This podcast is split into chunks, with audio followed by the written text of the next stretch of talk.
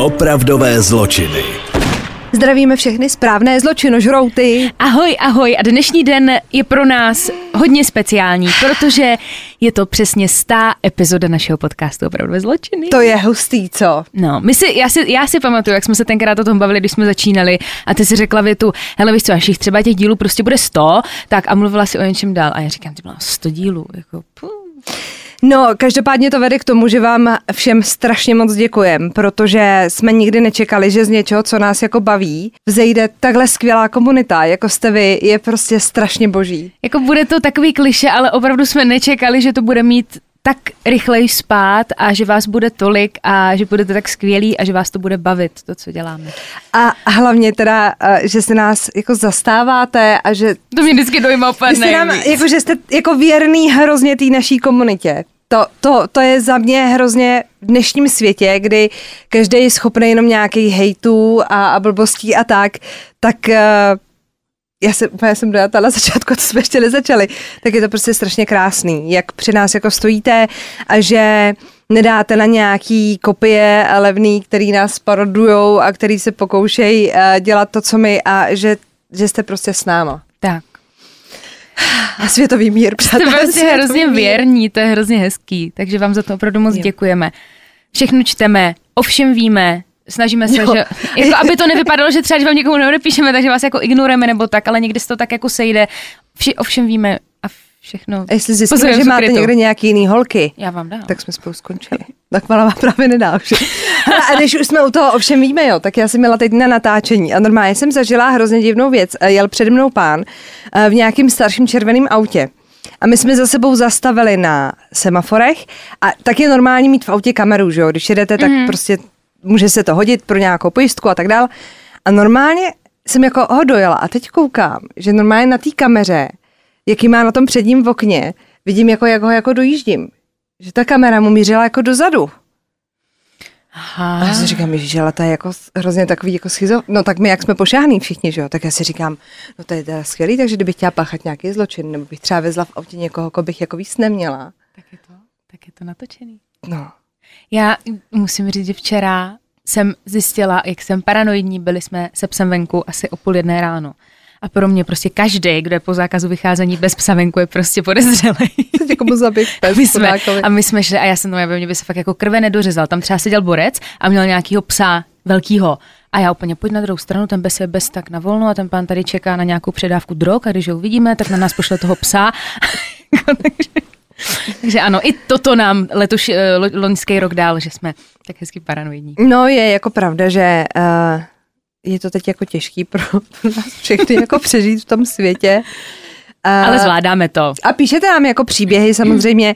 Uh, po našem posledním díle s vašima příběhama, tak vždycky přijde smrštinových. Jenom prosím, uh, když byste to přeslechli třeba v minulém díle, uh, tak posílíte to na ten e-mail. My to čtem, na ty maily neodpovídáme, protože tam většinou chodí jenom ty příběhy, ale všechny reflektujeme, všechny ukládáme.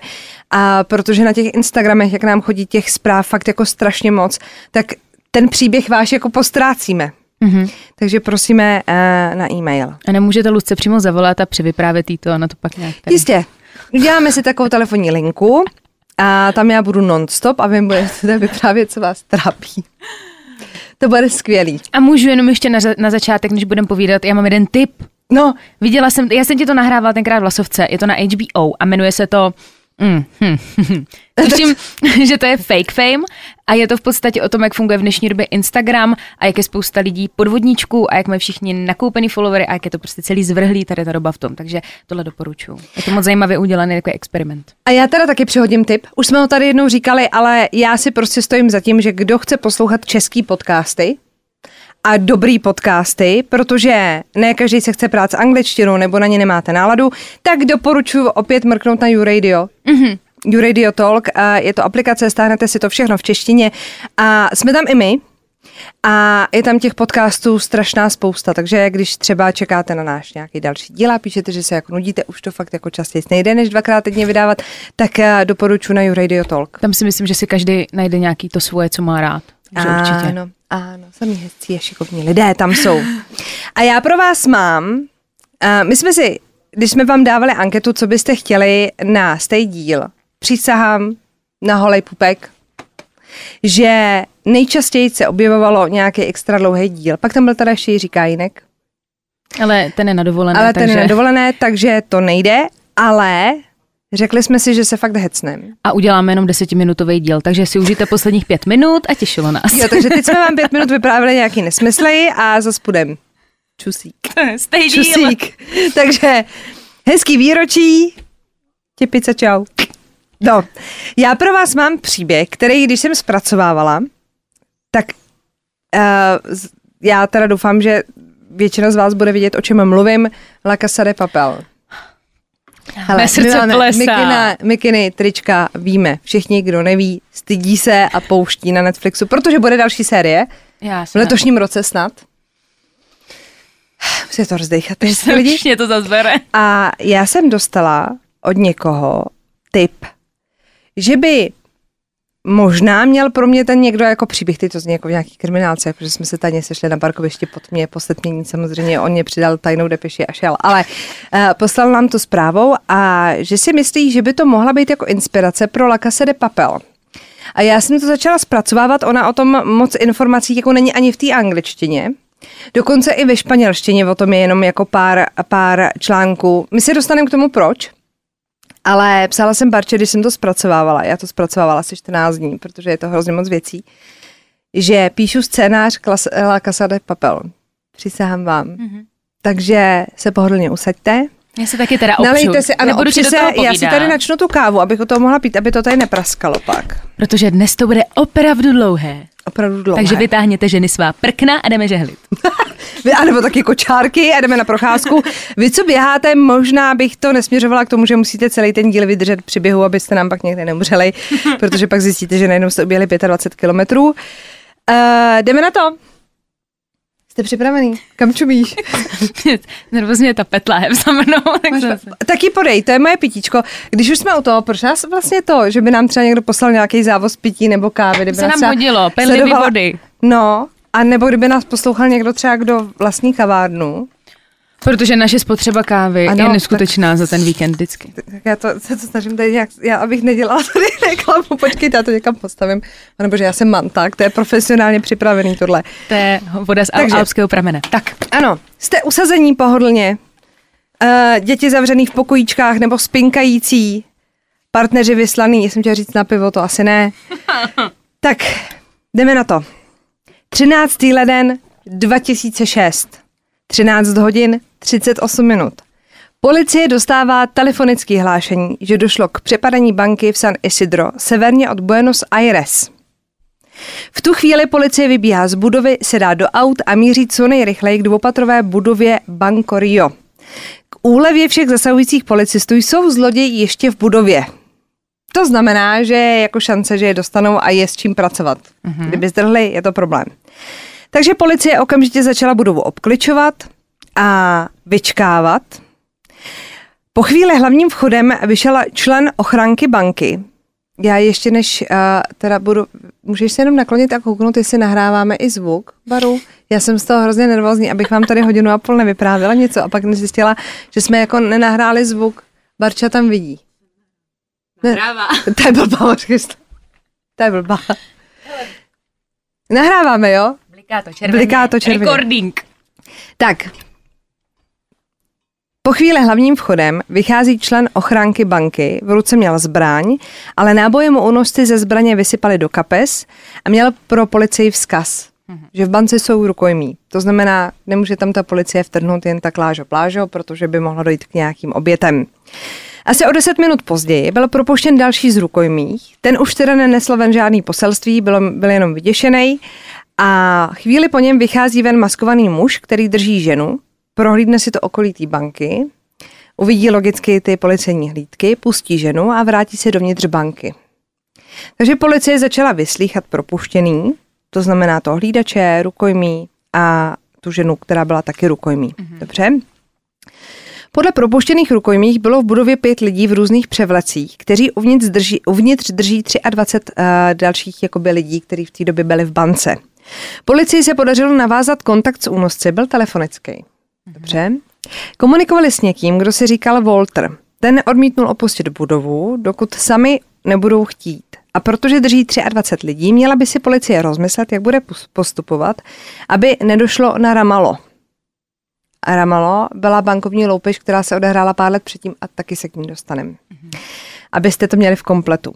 Lupiči prostě evidentně nepodcenili přípravu. Taky se spekulovalo nad tím, že když Walter mluvil, že mohl možná absolvovat herecký kurz, že se jako nedalo úplně přesně specifikovat, uh, jako jaký má přízvuk. Že to znělo, jako kdyby měl třeba, já teda nevím proč, ale v těch třech zdrojích nebo dvou, kterých se mi podařilo najít, bylo, že měl v puse jako mince.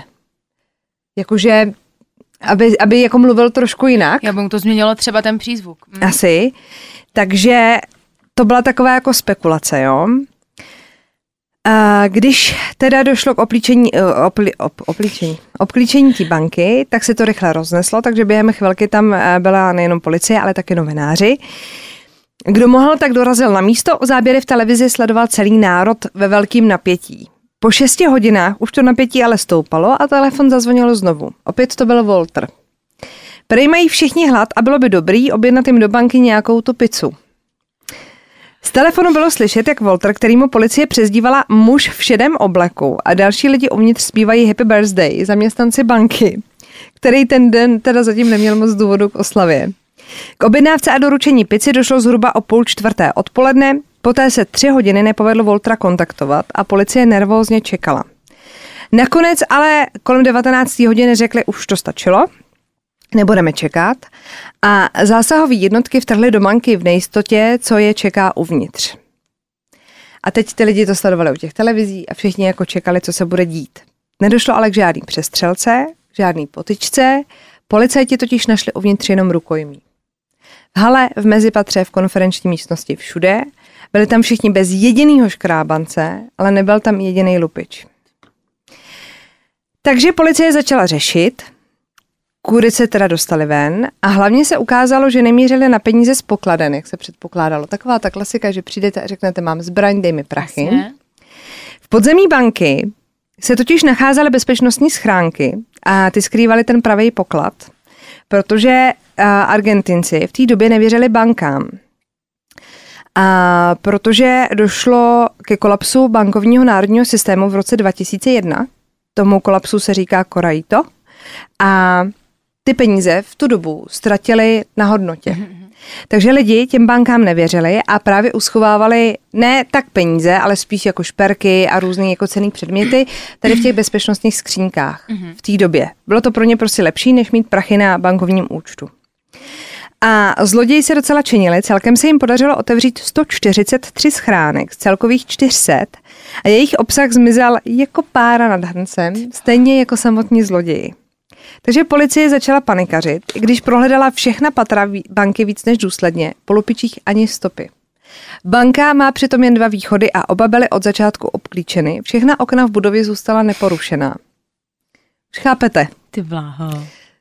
Vy, co znáte La Casa de Papel, pokud ne a pustíte si to po tomhle dílu, tak to Mám je prostě... Procházet. Policisté začali ve spěchu identifikovat všechny rukojmí, protože by se mezi ně mohli třeba infiltrovat i zloději, ale ukázalo se, že ani tahle ta teorie není správná a nepodařilo se najít jedinýho člena gengu. Všichni prostě jenom tak zmizeli, zůstalo po nich jenom pár věcí. Detektivové našli baterii, nástroj, o kterým se domnívali, že byl použit k rozbití těch eh, bankovních uh, schránek, mm-hmm. těch bezpečnostních schránek, řadu maket zbraní, uhledně položených na podlaze a poznámku připevněnou na zeď nad těma zbraněma. Ta poznámka byla ručně psaná a v překladu znamenala v sousedství bohatých lidí, bez zbraní a záště jsou to jenom peníze a ne láska. Pátek 13. připoutal k televizním obrazovkám celý národ. To, co vypadalo na program na jeden večer, se nakonec protáhlo na několik dní, protože o velký bankovní loupeži mluvili úplně všichni. Logicky, protože takhle no. zmizeli zloději a nikdo nebyl. Ani, ani prostě obsah těch schránek. Všechno to začalo Fernandem Arauchem. Araucho měl bláznivý nápad a sdílel ho se svým přítelem Sebastianem Garcio Bolstrem. A i v tu chvíli, kdy začali plánovat, jak přepadnou banku, tak důležitou roli se hrál rok 2000 a právě ta bankovní loupež v Ramalu, nebo v Ramaju, kde se to právě zvrhlo. Já to pak dopodrobná jako proberu, ale tam to právě nevyšlo úplně bez obětí. Dostat se do banky a vyloupit ji nebylo tak nemyslitelný, co už ale vypadalo nesm- jakoby nesplnitelně, byl ten odchod z té budovy. To, že tam naběhnete s bouchačkou a řeknete si o prachy, není tak těžký, To ne, no. ale musíte se nějak dostat ven. A tak tyhle ti dva přátelé od středoškolských let začali spřádat svoje plány. Ty na začátku zněly víc než šíleně. Eh, Chlapíci byli něco jako Yin a Yang. Bolster byl takový profesorský typ. Dodržoval mm-hmm. zákony, všechno potřeboval mít dotažený do konce a v pořádku. Naopak Araujo byl tak trochu neřízená střela, živil se opravama skutru a motorek a občas si ve volném čase dělal návrhy vrtulníků, který si chtěl sestavit na své zahradě. Takže byl takový trošku vystřelený, ale evidentně byl jako šikovný na nějaké jako technické věci. A byl to právě Araujo, který nenechal nápad bankovní loupeže upadnout v zapomnění a přípravy nepodceňoval. Kromě pěstování marihuany v podkroví svého domu sledoval filmy o bankovních loupežích. Dobrý i špatný, protože i z těch horších se dalo poučit a neopakovat chyby filmových zlodějů. Postupně přidali i dokumenty a plán začal dostávat konkrétní obrysy. Během plánování se choval jako skutečně filmový zloděj na úrovni. Poslouchal Mozarta, Beethovena, ale třeba i The Clash a jejich song Bankrubber, což je prostě hrozně vtipný. Bolster, uh, Bolster byla díky své povaze trochu zdrženlivější. V době plánování měl svoji práci, byl dokonce i vyhlášený zaměstnancem měsíce. Ty bláho. Takže takový inkoustík trošku. Věděl, že taková bankovní loupež není nic moc jednoduchýho. Nakonec se ale rozhodl do té loupeže jít a měl k tomu svoje osobní důvody. Chtěl se pomstít finanční instituci. Jak jeho otec, tak i jeho dědeček eh, dle jeho slov tvrdě pracovali. A pak, když došlo k nehodě nebo havárii, banky peníze nevyplácely a za to je teď čas zaplatit. Mhm. Měl ale jedinou, jedinou podmínku, nikdo neutrpí žádný zranění a nepůjdou do banky ozbrojení, aby se to jako nezvrhlo, kdyby náhodou. Teď mám pro vás teda popis toho plánování. Jste připravený, doufám. Yes. Konečně teda mohl Araujo uplatnit svoje zkušenosti, který dlouhý týdny u těch filmů sbíral a rozhodl se nedržet při zemi. Eh, Chtěl zamířit spíš pod ní, protože Buenos Aires je kvůli častým bouřím podtunelovaný, aby ta voda měla kudy odtíkat do moře. A to hodlal Araujo při ďábelském plánu využít a chtěl najít ten, který byl nejblíž bance a zmizet. Co ale chlapíky trápilo a zdálo se jako dost velký problém byl alarm, kterým je ta banka chráněná, když je zavřená. Takže jim bylo jasný, že ho neobejdou a musí tam nakráčet za bílýho dne, když je banka otevřená. Aby mohli z banky utíct, bylo potřeba odvíst pozornost a najít někoho, kdo bude umět kopat. Rychle a efektivně. Takže nastal čas oslovit další komplice a sestavit bankovní Dream Team. Tak jsem to nazvala. Nakonec se přes pár kontaktů dostali k chlapíkovi, který mu všichni říkali dok jako doktor, a jeho spolupracovníka Rubena Alberta de la Torre. A všichni ty novináři, co o tom psali, jim říkali Dok a Beto, abyste věděli, jo? Takže Dok a Beto se přidali jako další. Oba chlapíci byli kdysi členy Superbandy, což byla vyhlášená skupina, která terorizovala Argentínu v 80. a 90. letech a dokonce se nebála ani útočit na policii samotnou. Nicméně, jak začali chlapíci jako stárnout, tak už jako nechtěli mít mm-hmm. takových problémů a už, už se tak jako chystali do důchodečku. Bolstra ale dvojice eh, lehce znervozňovala, protože přece jenom měli nějakou jako historii a trošku se bál, aby se to jako nezvrhlo. A tak se rozhodl eh, tu nejdůležitější část unikového plánu províst sám. Po nocích jezdil k pláži Peru, kde zaparkoval, vydal se na Rio de Plata, de la Plata, kam umstil jeden z těch otokových kanálů. A noc co noc procházel kanálem půl hodiny až k místu, který byl nejblíž bance a tam kopal hydraulickou lopatou. Kopal vytrvale celých šest měsíců. Jeho manželka se ho prý na jeho noční výlety nikdy neptala, že si prej myslela, že má prostě milenku. Důležitější než jenom kopat bylo ale údajně správně spočítat úhel kopání, takže že kdyby ho špatně jako spočítal, tak by se taky mohl prokopat k někomu domů, do té banky, logicky. A matematika mu šla, takže já jsem našla i návod, jak to počítal. A protože všichni víme, že my dvě jsme absolventky matfizu, tak jsem se rozhodla, že se do toho nebudu moc spouštět, jo. Prostě pomocí vodováhy, kterou spouštěl tím kanálem, dokud jako nezasáhla to dno a měřením vzdálenosti kanálu od banky, mě to zní trošku jako Pythagorova věta, jo. Eh, tak došel k výsledku, že úhel kopání musí mít 69 stupňů. Jo? Mm-hmm. A Teď si vemte, že kopete teda dlouho a teď vlastně nevíte, jak to jako dopadne, ale musíte do toho investovat. To není jako, že se večer sejdete, dáte si jako drink a řeknete si zítra uděláme prostě El Paso nějaký, ale že se fakt jako chystáte a evidentně jeho už to pomalu stálo manželství, protože když po nocích někam chodí a neřekne kam, tak je to trošku podezřelější. Takže pokud vám třeba váš muž chodí někam pryč, večer třeba chodí kopat. Hm? Lepší je jak milenka. Tak, Říká se ale, že Bolster použil pro počty uh, jakoby jejich lupu, loupež bezpečnostních schránek z roku 1996, že aby si jako spočítal, jaká je motivace a kolik na to můžou vydělat. Uh-huh. Jo? Že v roce 1996 vykradli zloději banku, otevřeli 167 boxů a celkově zboží v hodnotě 25 milionů dolarů. Podle tohoto vzorce s ohledem na určitou inflaci by teda 400 boxů v Banko Rio mohlo vynést až 60 milionů dolarů. Mm-hmm. S tím do toho šli.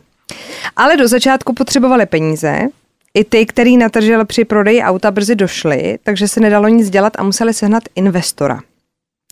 A dok, čili doktor, hned věděl, za kým mít. Luis Mario Vitete Sejanes, což byl známý zlodějíček, který dostal přezdívku Spider-Man Buenos Aires. Měl prachy, zkušenosti a dokázal se dostat do jakýkoliv budovy. V 90. letech si tak přišel na velký mění díky vykrádání bytů. A policie ho svýho času nenáviděla, protože ji velice dlouho unikal. Pak ho teda chytili, on si odseděl nějaký jako roky, ale když ho chtěli jako zlanařit do bankovní loupeže, tak už byl k mání, stejně jako jeho šrajtoflička nabitá prachama. No a protože se odebral do zlodějského důchodu, tak se rozhodl, že si tak jako trošku se obnoví ty svoje jako zkušenosti. Zainvestovala 100 tisíc dolarů a akce tím pádem mohla pokračovat. Když už byl plán, jak se dostat dovnitř banky a jak ven hotovej, tak bylo potřeba vyřešit, jak se dostat do těch bankovních schránek. I s tím si pánové uměli poradit, zjistili, že v bance Rio mají stejný typ schránek, který mají prostě i v jiných jako bankách a zjistili, že teda si jednu pronajmou, aby viděli ten přesný typ. Takže si v té bance, kterou hodlali vykrást, pronajali tu skříňku, okoukli, co to je za typ, zjistili si výrobce Aha. a pár si jich objednali. Aby to mohli vyzkoušet. Bylo jasný, že řezat to nebude možnost, protože jsou schránky v místnosti bez oken a nikdo nechtěl riskovat otravou těma splodinama. Mhm. Řešením tak byla silná zbíječka, kterou by se zničily zámky, ale ta zbíječka musela splňovat uh, to, že bude rozložit. Mm-hmm. Aby ji do té banky mohli Přenést, proníst no. a pak, aby ji zase mohli odníst. Takže schánili zbíječku, která jde rozložit. To je docela jako problém, není to jako, že jdete do nějakého shopu s uh, kutilskýma potřebama, ale musíte to vyřešit trošku jako sofistikovanějc. Ani tím výčet problémů, který bylo třeba vyřešit, neskončil. Někdo taky musel vyníst bohatství z bezpečnostních schránek a, a vymysleli, že by mohli na tom kanálu plout jako na raftu. Protože to jsou fakt jako velký kanály. Ale že ta hladina v kanálech kolísala podle počasí a tak by mohl ten lup jako klesnout ke dnu a nevytáhli by ho ven. A Bolster si tak sestavil něco jako přehradu ze dřeva a během pár nocí před tou krádeží ji instalovala v tom bouřkovém kanálu, aby bylo všechno jako připraveno. Bylo jim jasný, že policie dřív nebo později musí zjistit, kudy utekli a proto bylo jasný, že musí utíct co nejrychleji, než dojde k, oplí, k obklíčení kanálu. A aby rozptýlili tu policii, tak uh, oni utekli uh, jiným kanálem, než byl ten přímo uh, jakoby ten hlavní, co ústil jakoby z té ulice té banky, ale vylezli v oku vedle, ale aby tu policii navedli na tu stopu, že jasně my zdrháme tím kanálem, kterým si myslíte, tak tam nechali stát dodávku s řidičem. A ten tam prostě seděl několik hodin, aby, aby jo, to takový to, jo, tady je dodávka, tak oni tudy určitě ano. utekli, no, tak ne. V den krádeže se celkem sedm mužů chovalo jako obvykle, někteří si chtěli dát i ranní kávu v oblíbené kavárně, pak se rozjeli třema autama, samozřejmě ukradenýma, pro své bohatství. Dvě osobní auta mířila k bance a dodávka s řidičem, což byl, uh, ju, to byl asi Julian, Julian, uh, Zajo Čeveria, Zajo Čeveria, a ta mířila teda k místu vyzvednutí. Dobře. Bolster jel na pláž Peru sám, tak jak byl zvyklý, a pěšky vyrazil kanálem k té bance. Jako první vyšel do banky Beto, oblečený jako lékař, po něm vyšel Dok, který měl na sobě lyžařskou kuklu. Beto pak vytáhl maketu zbraně a mám tady ještě takový jako drbíček, že se jednalo o dětskou hračku, kterou ráno vzal svýmu synovi. Zavelel všem, aby se lehli na zem, protože se jedná o přepadení. Během této scény jako z filmu dorazí do banky Vitet a Luis. Um, údajně se teda jednalo o falešný jméno. Jo, že, te, že ho znali pod jménem Luis, ale on se tak reálně nejmenoval. Ti nenápadně odnesli nástroje pro tu loupež i pro únik do podzemních prostor, zamkli garáže, zablokovali věc do garáží pro jistotu autem, pak se vrátili nahoru ke zbytku gengu a hra na spackanou loupež mohla začít. Araucho mezi tím zaparkoval u výpusti kanálu Auto, což byl ten kanál, který ano. měl být jako ten, ten, na, na, ten naváděcí, Aha. zapnul varovný světla, aby to celé vypadalo, že se jedná o unikový vůz a vyrazil se zbytkem své skupiny s baseballovou čepicí a blondětou parukou na hlavě. Každý měl dopředu, ne se zbytkem, ale za zbytkem. Tak. Každý měl dopředu nějaký úkol. Vitet měl komunikovat s policií, Luis aby to hlídají rukojmí, Dok vyzvedává bolstra, který potichu a potmě čeká na konci vykopaného tunelu, mm-hmm. který dělila od prostoru banky jenom tenká zeď, kterou v tu chvíli museli rozbít. Mm-hmm. Plán se rozběhnul naplno. Jako první věc propustili hlídače jako důkaz, že nechtějí nikomu ublížit. Hlavně proto, aby v budově nebyla taky žádná nabitá zbraň, protože on byl jediný, který byl jako reálně ozbrojený. A mohla by si to zvrhnout, někdo ji použije, někomu prostě ujedou nervy, to si umíme představit. Aby zloději ještě víc ujistili policii o tom, že jsou v úzkých, propustili další rukojmí a po telefonu se navíc snažili znít nervózně. Jako bonus pak chtěli na svoji stranu získat i veřejnost která celou událost sledovala u televizních obrazovek v teple svých domovů. Policii pak neustále po telefonu opakovali, že nechtějí žádné ztráty na životech a že v případě potřeby jsou připraveni prostřílet se na svobodu, aby policie uvěřila tomu, že jsou jakože po zuby ozbrojený. Jo, jo. Mhm. Vitet si přes svý telefonáty opravdu získal oblibu u lidí, kteří sledovali ten případ, že zněl jako sympaticky a právě když se ho jako, on byl na záznamech z těch kamer a měl na sobě ten šedý oblek, tak proto mu přezdívali muž v šedém obleku. Mm-hmm. A lidi, ta veřejnost toho jako brala jako takového šarmantního sympatiáka. No. Uvnitř banky čas teda běžel neúprosně a když dorazila objednaná zásilka pici, lupiči oznámili rukojmím, že se musí vzdálit na poradu a že jestli se někdo pokusí o útěk, skončí s kulkou v hlavě. Mezitím už v podzemí šly věci ráz na ráz. Zeď byla proražená Skříňky se postupně dařilo otevírat, dokonce rychleji, než se očekávalo. Velký kápovitet dal svým kumpánům na vše dvě hodiny, ale lup byl naložený v pytlích už za hodinu a půl. Uh. Muži rozmístili v místnosti s bezpečnostními schránkami nálože pro odvedení pozornosti. Celou místnost pak postříkali bělidlem, kdyby náhodou nechali někde nějaký stopy a na závěr rozsypali na zem jako důkazy vlasy, které ukradli v holičství. Což mi přijde třeba geniální. To je moc geniální. Tohle. Nakonec utekli do toho tunelu, díru ve zdi zamaskovali skříní. A hotovo. Komplikace teda nastala ve chvíli, kdy nastoupili na čluny. Jednomu ze člunů totiž nešel nastartovat motor. Bohužel zrovna tomu, za kterým na laně byl přivázaný ten lup. Ale bolster byl připravený i na to a tak se muži mohli chopit pádel a pádlovali. Když speciální jednotka konečně vtrhla do banky, seděli už všichni doma u televize a počítali lup, který si z banky odnesli.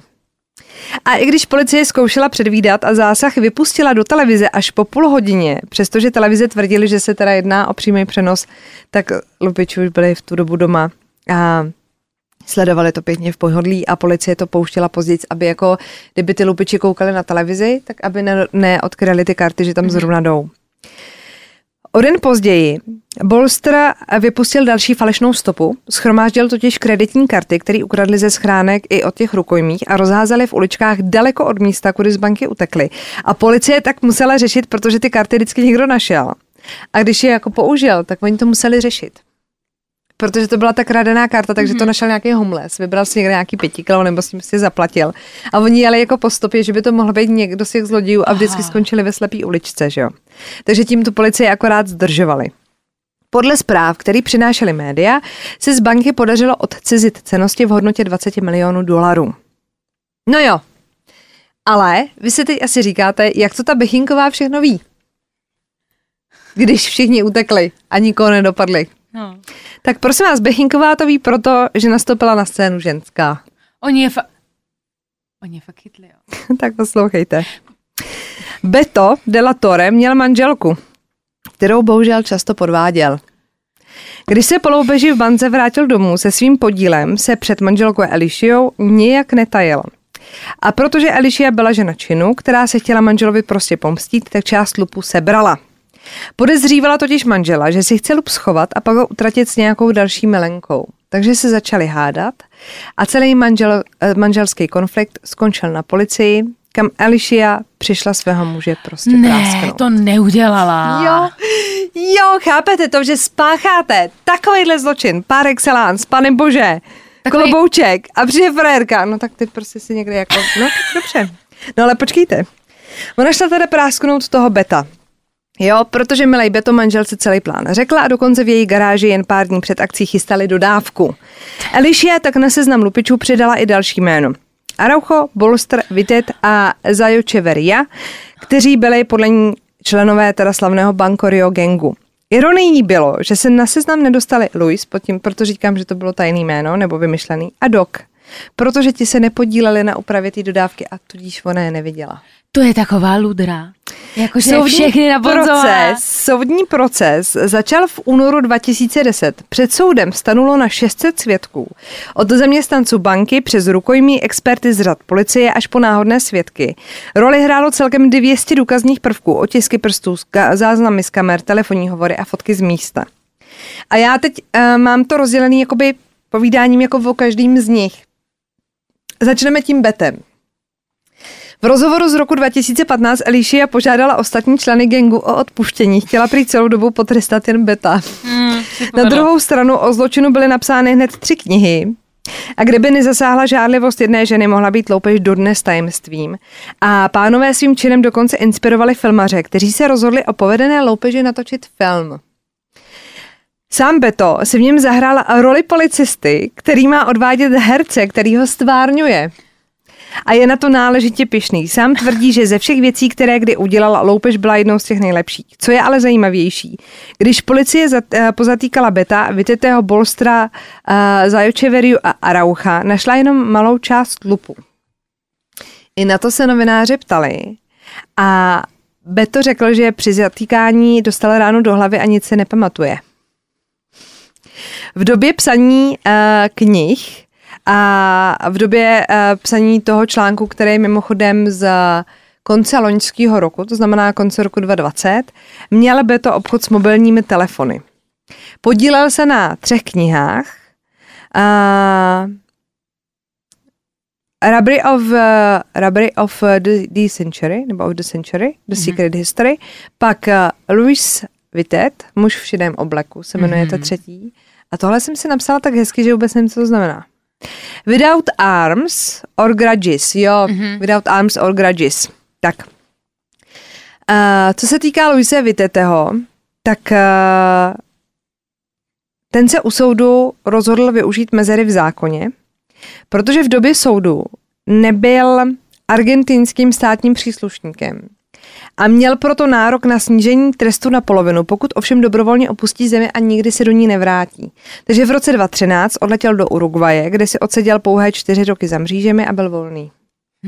Odstěhoval se do San José de Mayo, kde vyrůstal jako dítě, oženil se s mladší partnerkou, která mu porodila syna a otevřel si klenotnictví s názvem Green Emerald. Kde vzal ty klenoty na ten začátek? Ze svých zlodějských dob si odnesl jen to nejlepší. Svůj obchod střeží hned několika kamerami. On tam sám říká tomu novinářovi, to víc, já to mám hlídaný, protože jsem prostě pořád zloděj. Takže jako víš, jo. Uh, se zločinem prý díky moderním technologiím skončil, radši píše knihu. Překvapení. Stejně jako Beto dával rád rozhovory o loupeži, lákal tím potenciální zákazníky, kteří mohli u něj v obchodě vidět opravdového muže v šedém obleku. Ah, Zajo Čeveria měl přezdívku El Paisano, ve volném překladu to znamenalo něco jako vesničan. V roce 2005, když mu zavolal Beto, že pro něj má job, už byl prakticky v důchodu, údajně, jakože zlodějským, jo? Ale loupež banky je podle něj takým zlodějským olympem. V rozhovoru pro magazín GQ v únoru 2020 prozradil, že studuje práva, zhubnul a jediný, čeho zpětně lituje, je, že se nedostal dovnitř banky, ale musel čekat v dodávce venku na své kumpány. Na druhou stranu eh, se chválí za výběr místa, kde zaparkoval. Bylo prej tak nenápadný, že tam mohlo stát celý dny a nikdo by se ho nevšiml. On a Luis Uruguayan při rozdělení kořisti dostali menší část, než, uh, což bylo jako domluvený, mm-hmm. protože se připojili k týmu o něco později. Zajo Čeveria ale nemá zájem budovat se na loupeži nějaký další mediální obraz, uh, žádný knihy nebo filmy, naopak ho pohoršuje, když chce někdo vidět fotky z té loupeže. Chce dokázat, že když jste zločinec, tak můžete přijít na druhou stranu barikády stejně jako on, takže on prostě studuje mm. práva a chce jako ukázat, že i když máte kriminální minulost, můžete být čistý jako lilium. Ale i on teda stejně jako ostatní přiznává, že loupež byla uměleckým dílem. Což musíme ale uznat, že byla. To jako jo. Bolster odešel od soudu s nejnižším trestem 25 měsíců. Odsouzen byl jen za pomoc při stavbě tunelu a až do roku 2019 tvrdil, že s loupeží neměl nic společného. V roce 2019 ale uplynula promlčecí lhůta a protože chtěl Bolster participovat na tvorbě filmu o celé loupeži, musel chtě nechtě s pravdou ven. Bavíme se prosím vás o, umlč, o umlčecí lhůtě podle tamních zákonů, jo, aby jsme jako neřešili, nevím, jak je to u nás s bankovními loupežemi a tady to úplně nejde. Uh, s Arouchem jsou stále přátelé a ten, když o loupeži mluvil, nikdy nepoužil Bolstrovo jméno. Vždycky mu říkal buď inženýr, nebo El Marciano, tedy Martian. Jakože, protože on do toho roku 2019 tvrdil, že to ano, jako ano. není namočený. Bolster tvrdí, že na začátku měl ve vězení deprese z toho, jak dopadl. Přece jenom pocházel z tvrdě pracující rodiny, ta prej se za něj jako styděla. Nakonec pro něj ale všechno dobře dopadlo. Lidi mu na ulici gratulují a on je na sebe pišný, že dokázali z kumpány loupež provést bez chyb. Skvělý. Film, který má vzniknout na motivy loupeže, má být víc kreativní, protože když by to natočili přesně podle toho, jak se to stalo, tak by to byl dokument a ne film a že prej jako ta pravda není tak záživná. Mm-hmm. Ale já, když jsem to jako četla, ty, když vám to vyprávím, tak mě to třeba záživný přijde. Mě to hrozně baví. Ale musí tam být nějaký asi okolní jako pletichy, jako byly v tom, že jo, v La Casa. Fernando Araujo, eh, když plánoval celou tu akci, tak jí dal krycí název Donatello. Pokud si myslíte, že to je podle toho renesančního umělce, tak chyba lávky. Poněvadž Fernando miloval populární želvy Ninja, a protože i unikový plán zahrnoval tunely, ve kterých žili seriáloví želví hrdinové, tak nebylo nad čím přemýšlet. Mm, po propuštění na svobodu zdobí Fernandovo předloktí i nápis Donatello. To je ale hezký. To je milý. Já jsem vždycky milovala toho, toho zláče. Já jsem někdy želvy neviděla. No, tak já viděla párkrát, ale jsem byla fakt jako malinkatá, ale... Ale vím, jak vypadali. Trháč se jmenoval. Já fakt vůbec nevím. Sexy muž v masce. No nic. I Fernando se rozhodl pro přihřátí svojí polívčičky u filmu. Čtyři roky pracoval na scénáři k filmu, časem k sobě přibral dva scénáristy a do filmu obsadil právě i svoje dva kolegy, Beta a Bolstra, o kterých jsme mluvili. Vitet uh, už práci nedostal, protože byl deportován z Argentiny. Nepřijal dokonce ani roli hlasu komentátora, že by jako nahrál jo, že by jako jeho mohla. hlas, že by mohla, ne, tak nechtěl. Nepřijal, jo. Fernando tvrdí, že do scénáře filmu, a teď se k tomu dostáváme, El Robo del Siglo, Museli pár věcí přidat, jednak protože lupiči v reálu unikli a příběh tak neměl správně filmové vyvrcholení a jednak protože pak by přece jen točili dokument. Film vyšel 14. srpna 2020. To je na tom to nejzajímavější. Pod anglickým názvem The Haste of the Century. Já tam furt říkám to, říkám, to je The Century, že jo, ale bych to říkal The of the Century a streamovací společnost Netflix pak uvedla seriál natočený podle této události, ale není to La Casa de Papel. Uh, mě to našlo v češtině, mm-hmm. je to tam a jmenuje se to Velká loupež. Úplně mi to uniklo. Vůbec nevím, že tam něco takového je. Mně teda přijde, uh, hr, že jsem někde slyšela název toho filmu. To the, uh, jsem, the Haste of the Century. Jako no, jako že jsem to někde mhm. zahlídla, mm. přečetla, ale neviděla jsem ho. Tak to si můžete najít jako film, ten už je teda venku. Eh, předpokládám, že nějaká streamovací společnost to mít bude, když byly zavřený kina, tak oni to tak jako přeprodávají. Možná to i na tom Netflixu bude. Ale stoprocentně teda Netflix mi našel Velkou loupež, což je jako miniseriál. Mm-hmm. Vůbec jsem to netušila. Ani jsem to neviděla doteď. A od do ploupeže se taky změnily reakce policie na podobné činy. Už teda nepředpokládají, že zloději vyjdou z budov obvyklými cestami, to znamená okná, dveře nebo otvorem ve zdi. A ke každému zásahu už mají při ruce taky mapy tunelů. A pozor, říkají tomu protokol muži v šedém obleku. To si dělají srandu, Ne. až tak se to zapsalo, tady ta. A Banco Rio je pořád banka, akorát se teď jmenuje Santander Rio. To je co? Ty, Strašně hustý to je, strašně mně to přijde hustý. hrozně podobně La Casa de Papel. Je. A i, uh, neobjednali jsi tam taky tu pizzu tenkrát uh-huh. pro ty, že jo? Ano, ano. A, a ty jsi říkala ten dva, že ten jeden byl takový jak kdyby A- profesorek, takže ano. jo, pro El A já jsem- Profesor a já s tím jsem si to hledala. Berlínem. O La Casa. A oni tvrdí, ty tvůrci, že to není podle žádné skutečné události, ale Ne, ne, nezlobte ne. se na mě. Jako pardon. To ne. Teď jsme je podle mě trošku vyčápli teda. Jako myslím si, že nějaká úplně malinká inspirace tam bude stoprocentně. No, ono protože- totiž o tom, uh, o té loupeži, není tolik jako vyčerpávajících jako informací.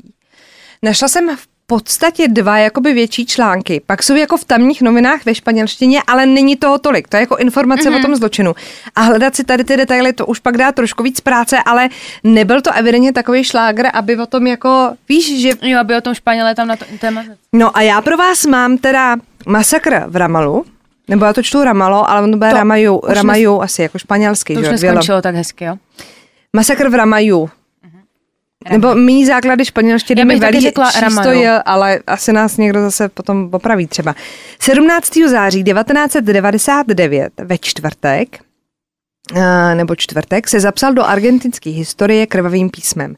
V tento den vtrhla do Banco de la Nación ve Via Ramayo trojice ozbrojených lupičů. V budově zadrželi vedoucího pobočky, účetního a čtyři další rukojmí. Celá akce měla proběhnout velmi rychle, jenže pokladník přišel pozdě do práce a nebyl k dispozici kompletní počet klíčů k otevření trezoru. Taková náhoda, chápete, jo. A sousedí banky zalarmovali policii, která na místo poslala 200 svých lidí. Ti stihli přijet ještě před útěkem těch zlodějů. Zloději celý den požadovali zbývající klíče, ale soudce, který dohlížel na to vyjednávání, odmítl přistoupit na podmínky. V noci na pátek pak zloději propustili tři rukojmí a nad ránem se pokusili uprchnout přes garáž a jako štít si sebou vzali jednoho z rukojmích, kterému kolem krku umístili výbušninu. Celá akce se ale zvrhla v přestřelku, hlavně teda ze strany policie, a při které zemřeli dva rukojmí a jeden byl zraněn. Pokus o útěk pak nepřežil jeden z lupičů, takže v celé skončili jenom dva. A jeden z nich se posléze ve své celé oběsil. V počtu zraněných a obětí se teda uh, zdroje rozcházejí. O tomhle je ještě méně jakoby informací. Opravdu jenom jako takový kousky jsem si to jako skládala.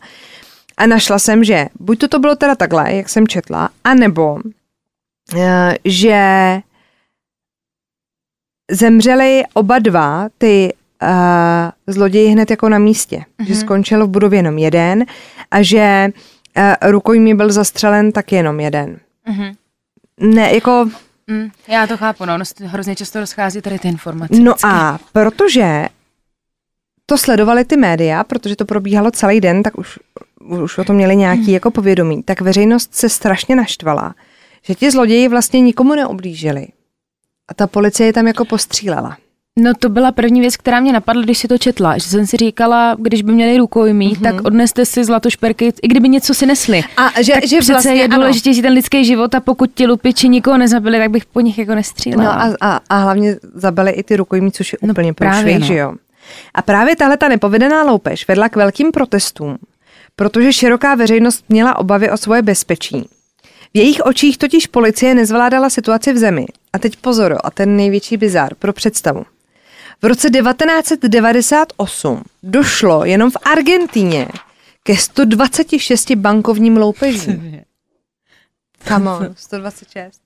A teď mi řekněte, Za jak kolik, dlouho? za jeden rok? Za rok, de, to, to nebylo jako od, to bylo za rok. Jako v jednom roce, v roce Oh my 1998. Ty brňo. Hm? Kolik znáte případů jako bankovních loupeží v Česku? No.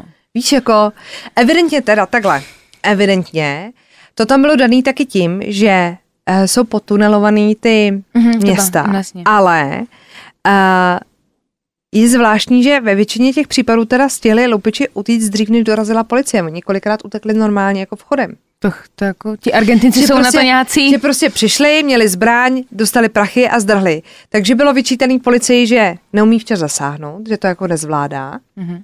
A když zasáhne, tak to pokazí. No a hlavně, že nemá jako dostatek prostředků k poražení toho zločinu. Já jsem tady našla nějaký statistiky. Jo. V hlavním městě Argentíny v roce 99 mělo doma nelegálně drženou zbraň milion obyvatel. Hmm. A milion obyvatel bylo ozbrojeno legálně. To znamená 2 miliony ozbrojených lidí. To je dost, no. No, jako, To není úplně dobrý no hlavně počin to, abyste se jako báli pohádat se sousedem, že vás jako soused odpráskne, když ho No, jako ona ta Jižní. Amerika je taková jako v bojka tam někdy. No, mezi je to jako silný docela.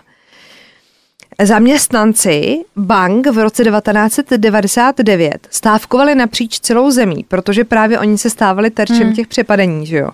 Lupiči prej zvládali bez problému odzbrojit ochranku a všichni zaměstnanci v budově pak byli vydáni na milost zlodějům. Média v té době začala i spekulovat, že díky vysoké nezaměstnanosti v zemi může být v loupežích zapojená i policie, protože korupce v té době jenom bujela. Což Hmm. jako... To je taky problém. Ale ten no. normálně jak divoký západ. no mi to taky tak přijde. Že To jako prostě. prostě- jdeš do banky a budeš se, jakože víš, že třeba bys řekla, tak já si jdu vybrat nějaký prachy a já bych ti řekla, zůstaň naživo a na svobodě. Hm, to je ono. Protože do ti tam banky- může odprásknout. Ne, nevkročila bych. Mm-mm. Uh, Eduardo Dualde té době guvernér provincie Buenos Aires novinářům sdělil, že považuje zákrok policie za přehnaný a neoprávněný a bude ho vyšetřovat. Veřejnosti slíbil, že za tento masakr budou padat hlavy a policisty čekají sankce. Tak hmm. něco jim říct musel, No že? jasně. Logicky. A jako ukázku, jak vážná byla tehdy situace pro banky v zemi, můžeme přidat případ, ke kterému došlo hned 18. září 99, tedy ještě v době, kdy měla veřejnost ještě hodně rozjitřené emoce, protože tohle to se stalo a já vám, počkej, pamatujete si to datum? 17. Mhm. Takže hned 18. A došlo k další loupeži v bance. Další přepadení, nekecám.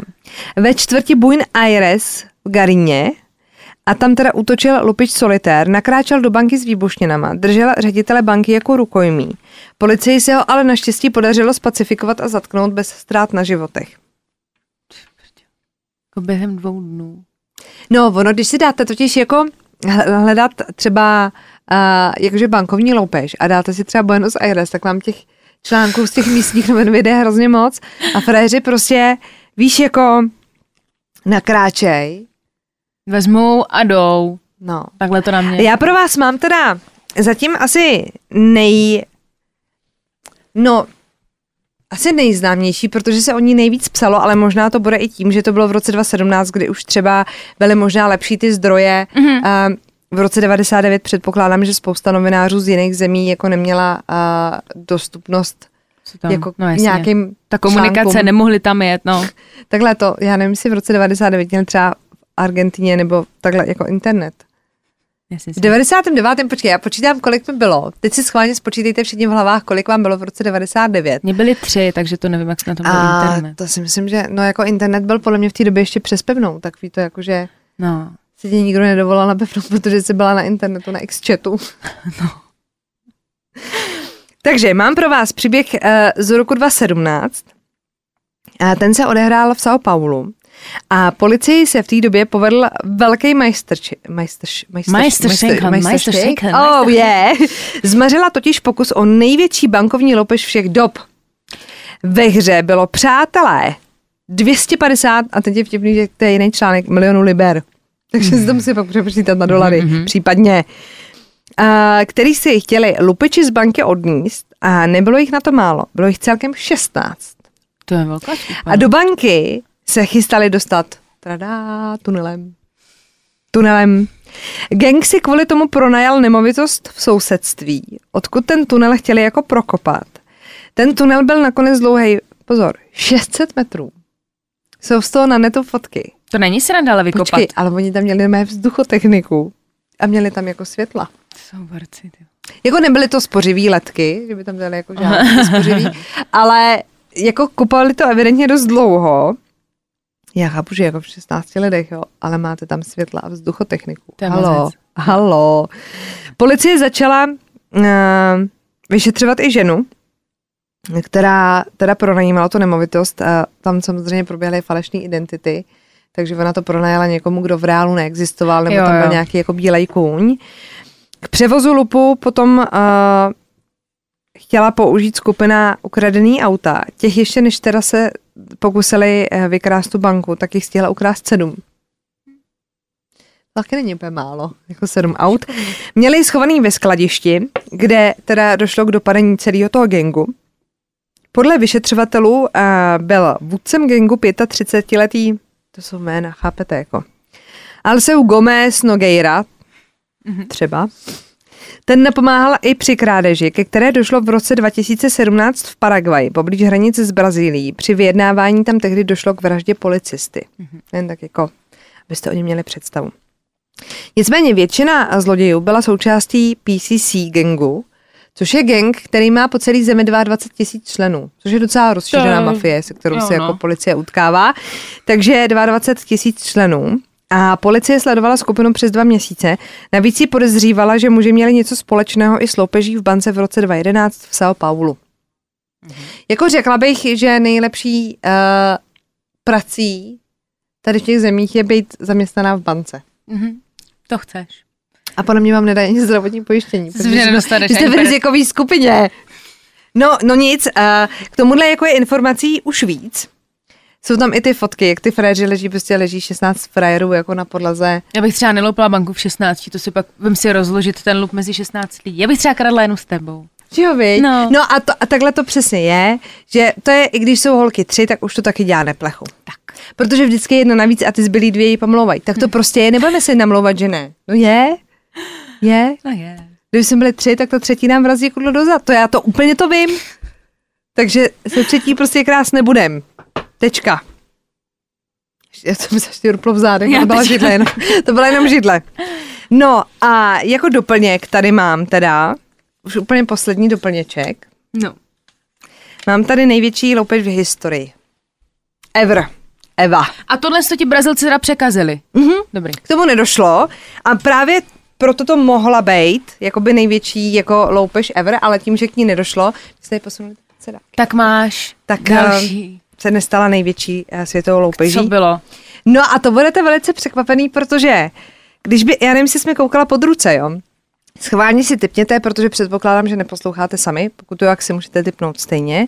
Ve kterých zemi došlo k největší krádeži nebo k největšímu přepadení banky, nebo co se týká jako výše toho lupu. Nebavme se o žádných eh, obětech nebo prostě um, rukojmích a nebo době trvání. Bavme se o tom, kdo prostě odnesl nejvíc peněz z banky. A teď si schválně zkuste typnout jako zemi. Jakože v které zemi se to stalo, jo? Be- Já byla totiž, já to říkám proto, že jsem byla velice překvapená. Ty brďo. Tak to nevím. Ne, netroufa, tak, netroufám. Tak zkus, zkus, zkus prostě něco plácnout. Tak jestli jsi to jako nečekala, tak to asi nebude nějaká úplně vzkvétající země, ne? Nebo v Amerika třeba to asi nebude. Ale ta Amerika by mě taky napadla. Mě teda jako právě, mě napadla Amerika, ale tím, že říkáš, že by ti to nenapadlo, tak si spíš myslím, že to bude nějaký pofiderní stát, kde, je to, a, kde to ekonomicky asi moc dobrý nebude. Tak přátelé, k největší loupeži došlo v Iráku.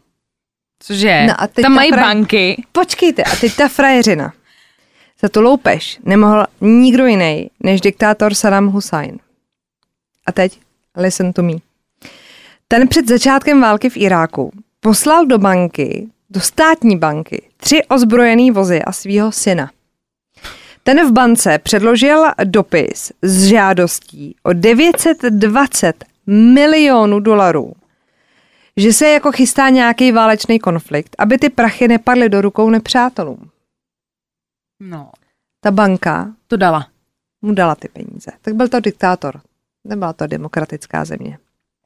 Takhle, pokud by náš prezident chtěl třeba takovýhle peníze, tak by mu asi nedali, protože to není diktátor. Má jiný vlastnosti, ale diktátor to naštěstí není. Chápeš to, že jsi senátor, diktátora, takhle na... Ty peníze už nikdo neviděl. A pozor, dokonce i členové americké armády, kteří část peněz získali opravdu jako válečnou kořist, propadli při p- přepočítávání lupu tomu chtíči a pár set tisíc dolarů se tak nějak mělo ztratit. Tak to vás ale napadne, logicky ne. Jako že promiň. máte jako takových peněz, že se to ztratí a pošlete být, to domů. já být pohunek Sadama Husajna, tak já to tam naberu brutálně, to přepočítávat. No, tohle byly pohunci teda, uh, podle mě Saddam Hussein válka v Iráku, to byl Bush, možná ještě ne. Doufám, že nedostanu bídu. Myslím si, že jo. Ne. Ne, tak dobře jako zeměpis, mi jde evidentně dějepis, ale to si myslím... myslím si, že byl Bush. A přímo příčinu bylo chyceno 35 členů armády. Hej, představ si ten nádherný obraz toho, jak tam prostě letí. ale tam já se jim ty nedivím. miliony, miliony, miliony a borci tam přepočítávají. Víš, viděla jsem že v černém, Kapciček, no jasně. tak, jak tam posílal ten pošťák v tom tomate, Jo. co otevřou ty dveře a on zůstane nuči mě, tak asi takhle si to představuju. No, tak, tak, takhle se kradly peníze. Takže vlastně to byla ale nej, nejhumálnější vlastně, Aha. nejhumálnější přebadení banky. Ty brďo. To byla taky podle mě nejhumánější věc, kterou Saddam Hussein udělal. Ale, No, no. ale, ale eh, je teda fakt, že tady ty země jako Argentina, tak tam jsou v těch vysokých žebříčcích. Asi to, no, Tak ta, to je takový divoký západ. asi to tam, no, mm, tam jsem nebyla, no, takže nemůžu. A teď by mě jako zajímalo, a to určitě máme někoho, kdo třeba je právník nebo tak, nebo nějaký přísedící u soudu. Proč u nás se t- jako tak u nás nejsou ty tunely, já to chápu, jo. Tak jestli to jako, myslíte, že je jako jediný důvod, anebo třeba my nemáme tolik prachu v těch skřínkách Já nebo si myslím, že kdyby tam někdo přišel, tak v té bance stejně nic nebude. To si myslím spíš já. Toho se bojím taky, no. Že To to by si se asi jako- stalo, že jako... si tam dáš někde jako... by mi šel třeba někdo účet vybílit, tak... Hm. Já se- to se vždycky říkám, když jdu. ztratím kreditku, jak klidu, boje. si to užij. Si to může dovolit. No, Ty takže... brďo, ale je brutální, že ta podobnost, já mám v hlavě ten první příběh. To je neskutečný. Ale jak jsi říkala dneska, jak jsi řekla Uruguay a tady tyhle ty státy, jak jsi si vzpomněla zhodou jenom takovou vsuvku, jo, která mě včera hrozně pobavila. A to je takový ten moment, kdy už si říkáte, ne, ne, vážně, a už to nemůže být horší, tak je to ještě horší. Našla jsem a já vím, že některý, jak ty říkáš, ty nám za to dáte bídu, že na tohle koukáme, koukala se na výměnu manžele z roku starý prostě 2013, To třeba počkejte, možná ještě starší. Já přiznám snad všechny. A paní poslali do Paraguaje. Ano, Ježíš, Paní no jo. bydlí kousek ode mě.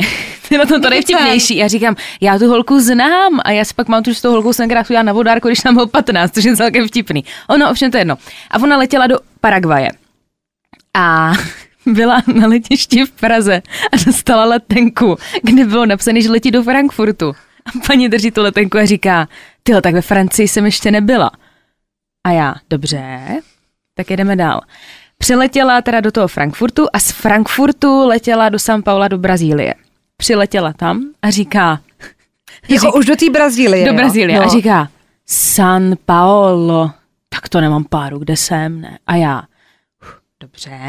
Přiletěla teda To do, Bechinková. přiletěla do, té, eh, do toho uh, Paraguaje a oni teda říkají, kde je a ona, ty brďo, tak to je, to je Jižní Afrika?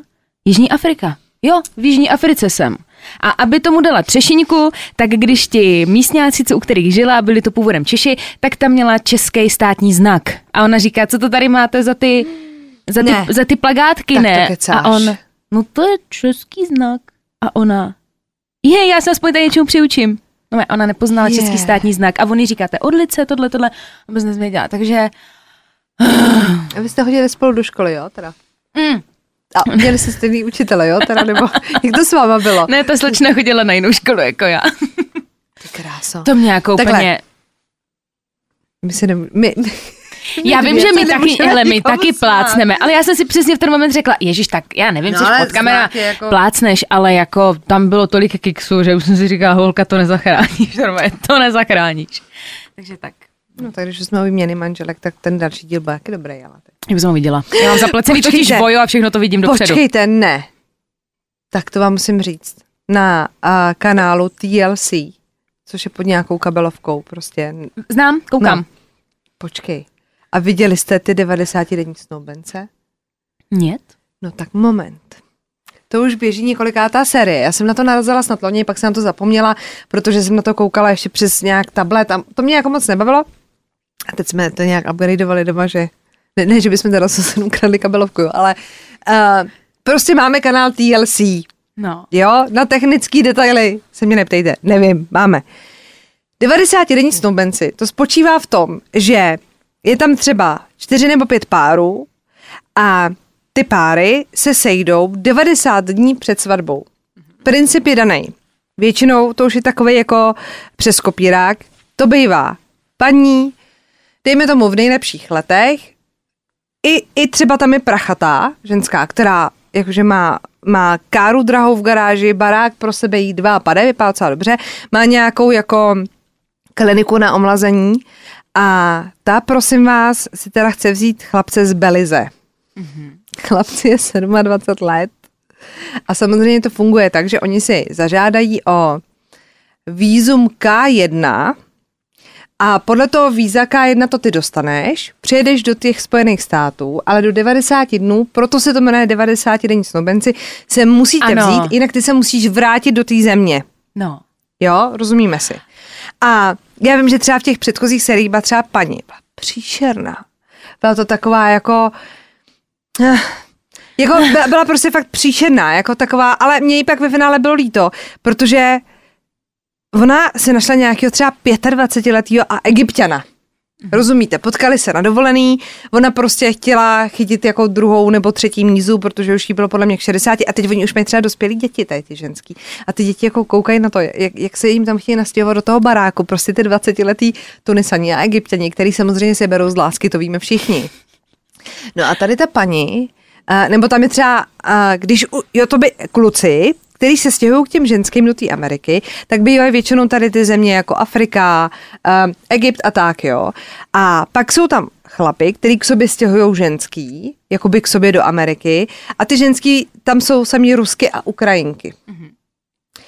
A je zvláštní, že i ty Američany byste jako ty chlapy, byste řekli, fuj, je to prostě křupan. Fred bydlí prostě v takovým jako takový ty uh, uni, u, unibuňky, nebo takový ty, víš, jako No. jak ti postaví ten mobilní jako dům z těch prostě desek, který nemá zdi jako zdi a on v něm bydlí v nějakém Wisconsinu, kde je prostě strašná zima, takže Fredka prostě chodí po tom baráku, žije jako zima a to, to přiletěla z Ukrajiny, jako nepřiletěla ze Sahary, chápete? A já se jako nedivím, že ten dům jakoby nemá stěny, že jo? To není jako dům, ve kterým byste mohli jako strávit prostě zimu, prostě úplně někde. No a teď, no je to samozřejmě o soužití úplně jiných povách, lidí z úplně jiných zemí, takže prostě je to přestřelený. Pak tam je třeba Ukrajinka, která teda učí svého budoucího muže, který je američan se zouvat, protože v Americe se nezouvají, že jo? Je, je. A ona z té Evropy je Oni zvyklá fakt to nezouvají. Ne. Já to Takže nenávidím. a vo- ona ho donutila prostě skoupit mu bílej koberec se třpitkama. Prostě. Takže já si, hele, teď jsem doma řešila, že nemáme už žádnou Tak tohle- takovou tohle vás zničí. dementní reality show a já si že tohle bude na A mě. paní, který je 52 let a má teda to fáro a má tu kliniku, tak prosím vás, její představení začíná tím, že paní má brýle, který svítí modrý světlo na ksicht.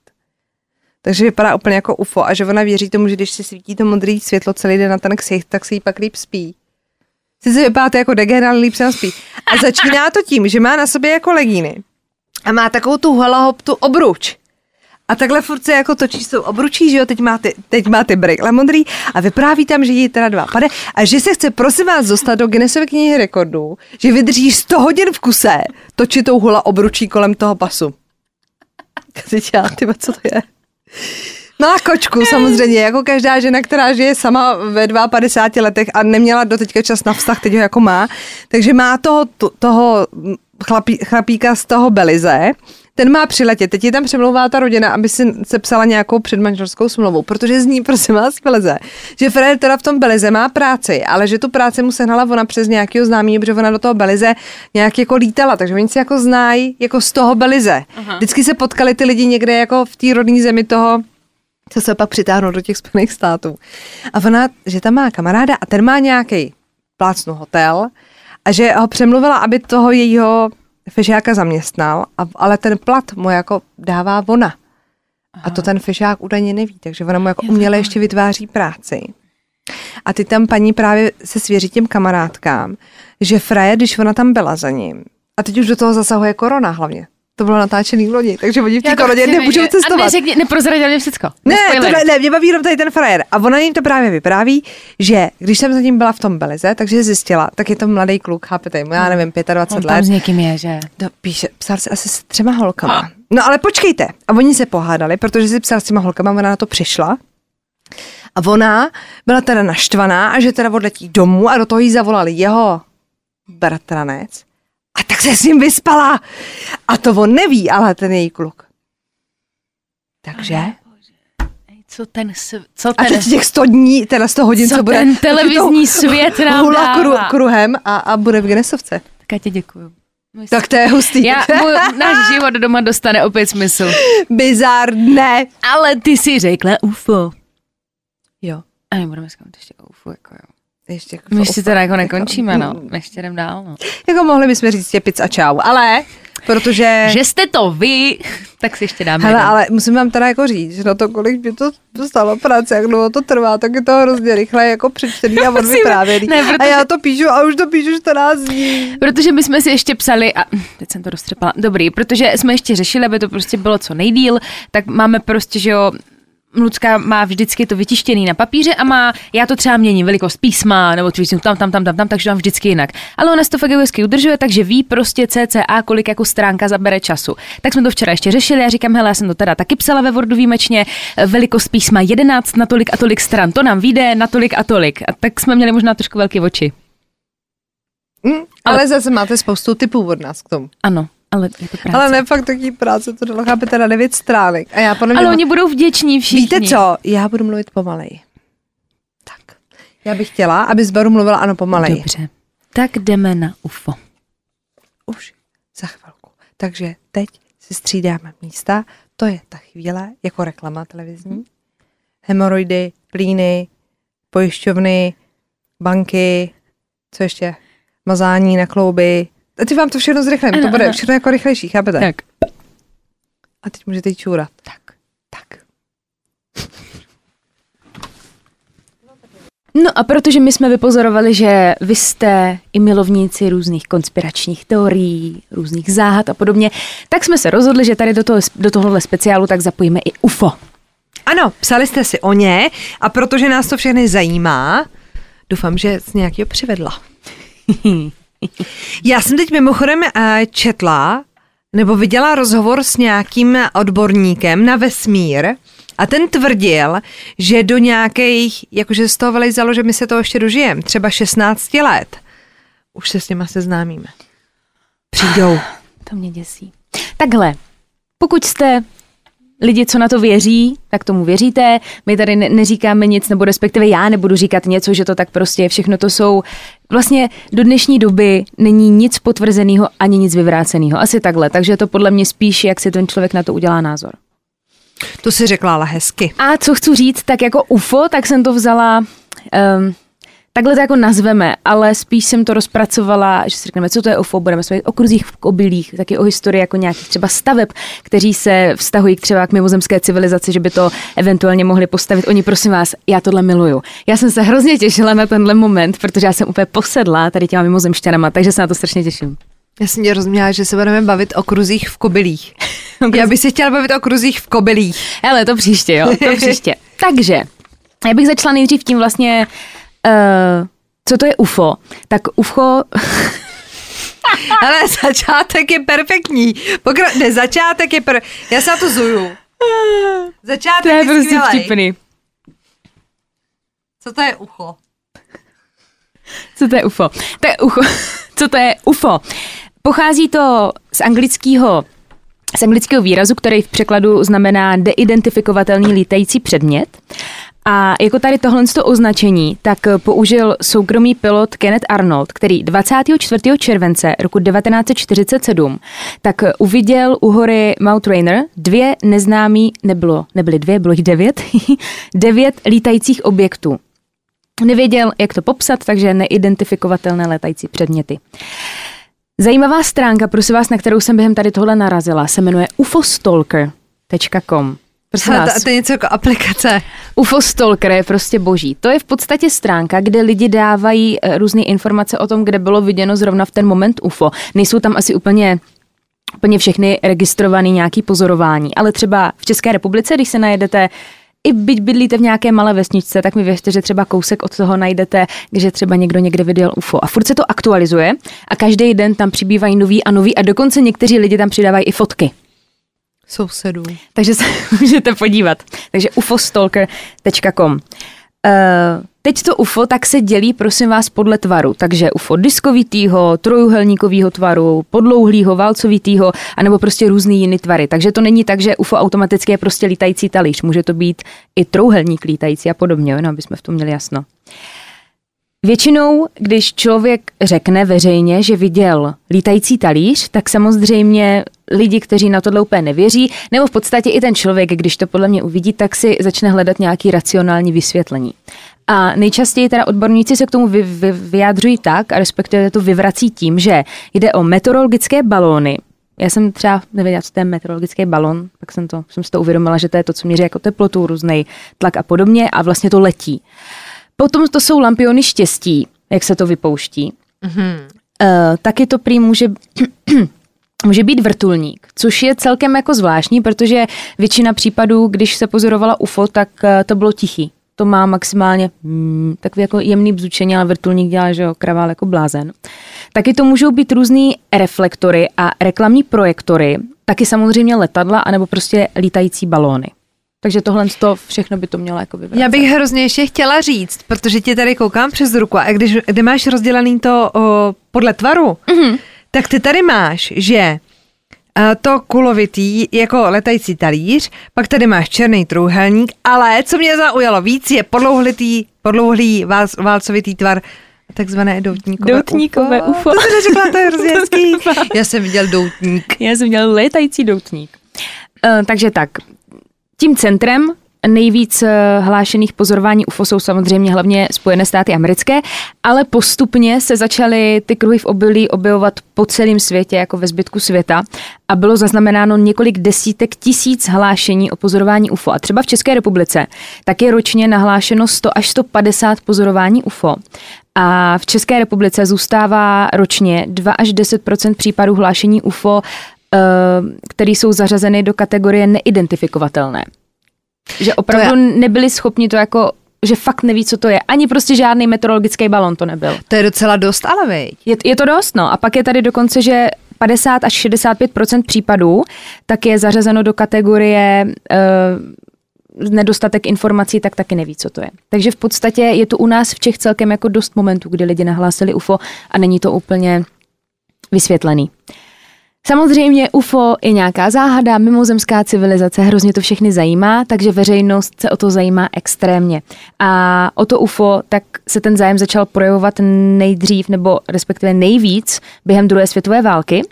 A v roce 1947 tak vzbudil senzaci jeden Američan, který 24. června letěl ve svým soukromým letadle poblíž hory Mount Rainier.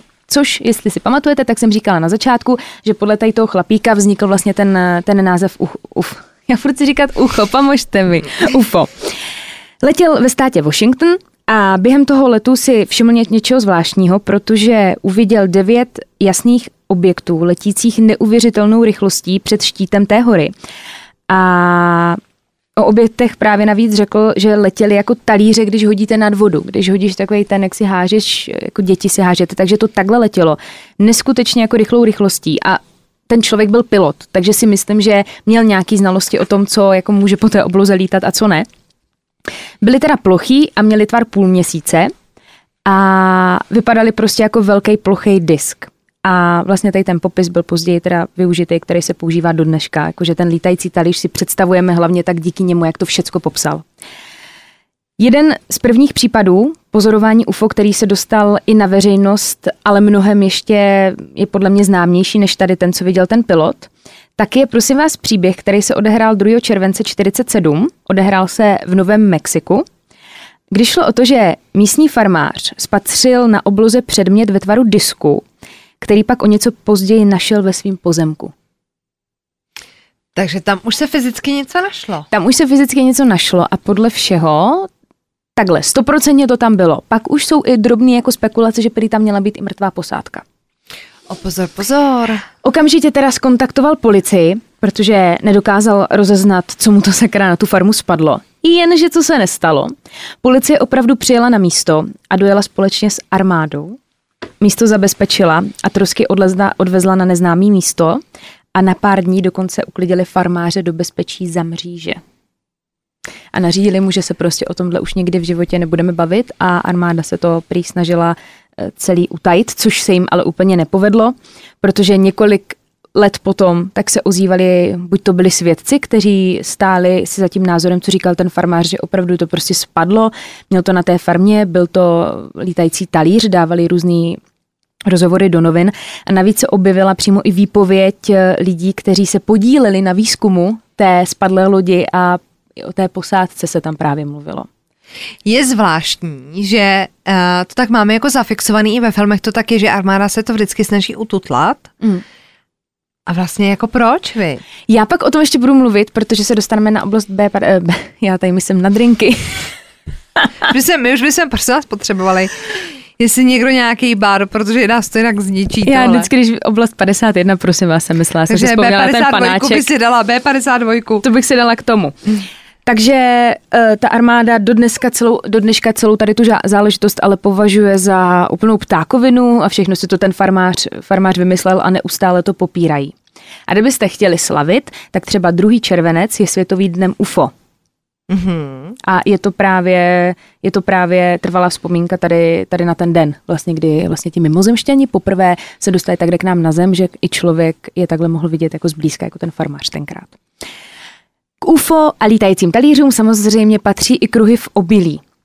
Ty kruhy v obilí samozřejmě všichni víme, že se objevují převážně, převážně v polích, je to teda hlavně v létě, ale co jsem třeba nevěděla, tak i v zimě normálně. To je hrozně vtipný, že se to objevuje v polích, protože tam roste to obilí. No. to jsi řekla hrozně krásně. Počkej, a v zimě jo, a to jsem třeba I v zimě. já nikdy neviděla. Já taky ne. Taky ne a prý je to jako na sněhu nebo v ledu se může objevit i. Já jsem teda o tom nikdy neslyšela, ale děje se to. Uh, kruhy v obilí my lidi chápeme jako místo, kde přistály bytosti z jiné planety a nechali po sobě nějaký ornament, právě třeba v obilí nebo někde jinde. A na těch kruzích v obilích je hrozně zajímavý fakt ten, že je to obrovská záhada, která prostě láká už několik dekád prostě lidi, kteří se snaží zjistit, co to sakra je. Víš, že třeba byla lochneská příšera, ale to už tak jako pominul pořád. Samozřejmě jsou lidi, kteří se snaží jako vysvětlit lochneskou pří, pří, příšeru nebo jetyho, ale ty kruhy v obilí a celkově ta mimozemská civilizace si myslím, že má hrozně velký zájem lidí. No tak hlavně, když by to někdo dělal, tak třeba lochneskou příšeru já si umím vysvětlit tím, že tam žil nějaký tvor, tak občas se i v dnešní době stane, že někdo vyloví z moře něco, co vypadá jako prehistorická pariba bez očí, no. cokoliv, tak geneticky se to nějak třeba špatně zmutuje a prostě z toho vzejde něco takového. To si třeba jako já v hlavě umím vysvětlit. Mm-hmm. Ale ty kruhy v obilí, jako když by, jasně, třeba prank, jo, ale ty práce, a proč? No počkej, proč? To, to budeš čučet. Jako, že si jako vemeš prostě klacek a půjdeš tam prostě, a ty to stěneš, to stěnou za no. noc, ne, většinou. No tak to, to se pícneš, tak dobře poslouchej, jo. Ty k, takhle, co se týče kruhů v obilí, tak eh, nej, nejvíc, jako nejoblíbenější místo, kde se ti mimozemšťani evidentně takhle rádi ukazují, tak je pole Jižní Anglie. Tady je prostě nejvíc obrazců zaznamenaných. A je to z toho důvodu, že všude okolo jsou prostě jenom pole a planiny. A první obrazec v obilí se tady měl objevit už dokonce v roce 1678 a když se ten obrazec v tom poli objevil, tak ti místní lidi si mysleli, to je hrozně rostomiloučky, jo. Oni si mysleli, že tu byli elfové, kteří tancovali v obilí a nechali tam po sobě tady toto. A někteří to dokonce brali jako ďáblovo dílo. No tak to bych brala spíš teda než elfové. a teď jak teda vznikají, jo? Tak eh, většinou jde teda o perfektní geometrický složitý tvar a většina těch obrazců se objeví v noci. Ale výjimky jsou třeba i takový, že se objeví jako přes den, ale většinou je to přes noc. Co se týče třeba v té Anglii, tak jsem viděla jako rozhovor s jedním farmářem a ten nám prostě říká, že uh, v 11 večer se až stmívá a okolo čtvrté ráno svítá. Mm-hmm. Což máš strašně krátkou dobu na pět to. hodin. No, máš strašně krátkou dobu, pak už je tam prostě takový to šero, kdy už jako můžeš někoho vidět. A hlavně tak, dobře, tak dejme tomu, že bychom se rozhodli udělat kurej v obilí, jo. tak ty obrazce bývají většinou docela velký. No třeba největší objevený obrazec tak byl vytvořen 409 kruhy a pokrýval oblast 90 tisíc metrů čtverečních. No ne, tak kdyby byl třeba menší, plácnu, jo, ale nikdy není tak malý, jako že ty by si se sama sebrala a za noc to provedla. Takže by vás muselo být víc. A když je přece víc lidí, tak musíš dělat třeba bordel. Neříkejte no. mi, my dvě jsme ještě dělat v obilí. tak zbudíme farmáře i s farmářkou a je jako po všem, ale to, jo, že já si prostě neumím vysvětlit a hlavně, jak to tam jako to musí no, přeci někdo nakreslit, aby si to mohli jako vyšlapat. Takhle, ne? já jsem nevěděla, že normálně na světě se dokonce objevují lidi, říkají si circle makeři. Mm-hmm. Už od toho slovo circle, prostě vytváří kruhy.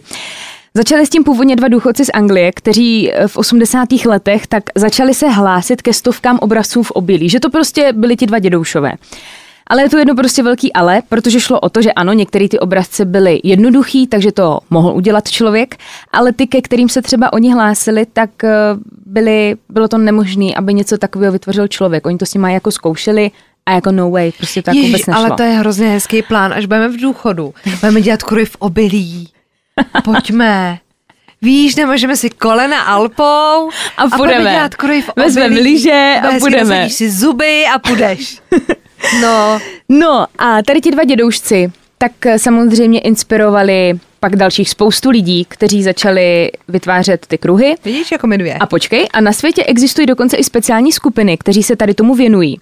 Dokonce si to můžete na objednávku objednat, ten kruh v obilí. To jsem třeba vůbec nevěděla. A oni vám normálně vyšlapou do pole, co budete chtít. Ježiš, to je hezký. A je třeba webová stránka circlemakers.org a ti dokážou vyšlapat třeba i nápisy různých značek, takže je to super reklama. Fakt, přes, že máš, já nevím, třeba Puma, a oni to mají vyšlapou do toho.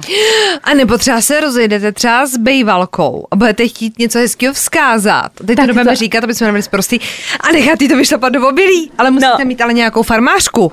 Musíte mít nějakou farmářku. Hele, web už máte, kdo vám to udělá a kluci vám to tam klidně vyšlapou. Takže se z toho stal dokonce takový hezký biznis. To je strop. No a ty si řekla hezky, že by to přece člověk nemohl zvládnout za tak krátkou dobu. Ona vlastně ta krátká doba je úplně to nejmenší na tom všem. Protože já tady mám pár věcí, proč vlastně to nemohl udělat člověk. Jde o to, že ty stébla v tom obilí, tak to není, že to je jenom jako zlomený a přehlý, ale ve většině případů ty stébla jsou propletený. Jak když máš třeba vezme, když mhm. pleteš Vánočku, tak ty stébla jsou prostě do ne, sebe. Ne, Ano. Ne, ne. Věc číslo jedna. Když není rostlina zralá, tak už v klasu nevzniknou zrna, protože jsou dehydratovaný. A vlastně vědci přemýšlejí nad tím, ty bláho, a co kdyby k tomu došlo na celém světě? Vlastně, víš, ty zrna, oni když přehnou, mm, jakmile se přehne Aha. ten kus obilí, tak nejsou porušený, že by byly zlomený. Oni jsou jenom jako kdyby položený, ale to zrno uvnitř tak je dehydratovaný a už, už je prostě mrtvý. Což taky nedokáže. Jako, že by celosvětově jsme přišli o všechno obilí. Přesně tak. A že to, to by stačilo. To je trošku jako děsilo. Ale nebojte, Andrej má řepku. Neboj, ještě, že ho máme, ještě, že máme, to nás zachrání. A tam to nikdo nešlape, ten nás zachrání. A naopak třeba u zralých klasů, tak klíčí mnohem rychleji. Pomocí jakých si oni to zjišťovali, elektrických impulzů, že vlastně ty, že vzali kus klas obilí, který byl v tom kruhu, a pak vzali klas obilí, který byl vedle toho kruhu a vlastně to pozorovali a zjistili teda, že, uh, že klíčí jednou tolik ten, co byl v tom kruhu. Mm-mm. Mm-hmm, mm-hmm. A aby toho nebylo málo, tak obsah proteinu uvnitř toho obilí v tom kruhu, tak je o 50% vyšší než, mm, než, tom druhém. než, tom, než venku. To je skvělý, ale... A počkej, to není celý. Rozbor půdy taky ukázal, že oni pomocí magnetu v nějakého silného, tak oni vytahovali kovové částečky z toho. Že vlastně nějaký, ne, že prostě vytahovali taky drobné jako částečky a počkej si. Pro postudování poškozené trávy v laboratoři tak došli vědci k závěru, že ti, kdo vytvořil ten kruh v obilí, tak museli používat GPS, lasery, mikrovlny, aby byli prostě schopni vytvořit tady ty ornamenty. A Taky se tam může objevovat vyšší radiace na některých místech, ale upozorňuji pořád jenom v tom kruhu. Jo. A elektromagnetický pole na tu oblasti, kde se objeví ten kruh, tak je obvykle elektrostaticky nabitý. Já mám furt v hlavě ten chleba, co by z toho byl. Já bych chtěla tam chleba z kruh obilí. Ty, no, víš, jaký by to byl no. business. Jak by byl výživný. Ty farmářský, tady úplně vidíme ten stánek Víš, a tam ty UFO, ty talíře a prodáváme UFO chleba, UFO rohlík. UFO, UFO rohlík, UFO kornšpic no, a jedeš. Ty kráso. Takže je tam prostě spousta těch věcí. Třeba někteří lidi dokonce, když jsou nemocní, tak chodí, když zjistí, že byl někde nějaký kruh v obilí, tak oni dokonce třeba chodí do těch kruhů, protože věří tomu, že tím, že tam je nějaká energie a nějaký magnetický pole, tak věří tomu, že se tam třeba uzdraví a podobně. No, Teď teda, jak ty kruhy vypadají, tak pokud jde o to, jak většinou vypadají, tak jsou vytvořeny, jak už jsem říkala, ty základní geometrické prvky, jako kruh, trouhelník, čtverec, pětiúhelník a podobně.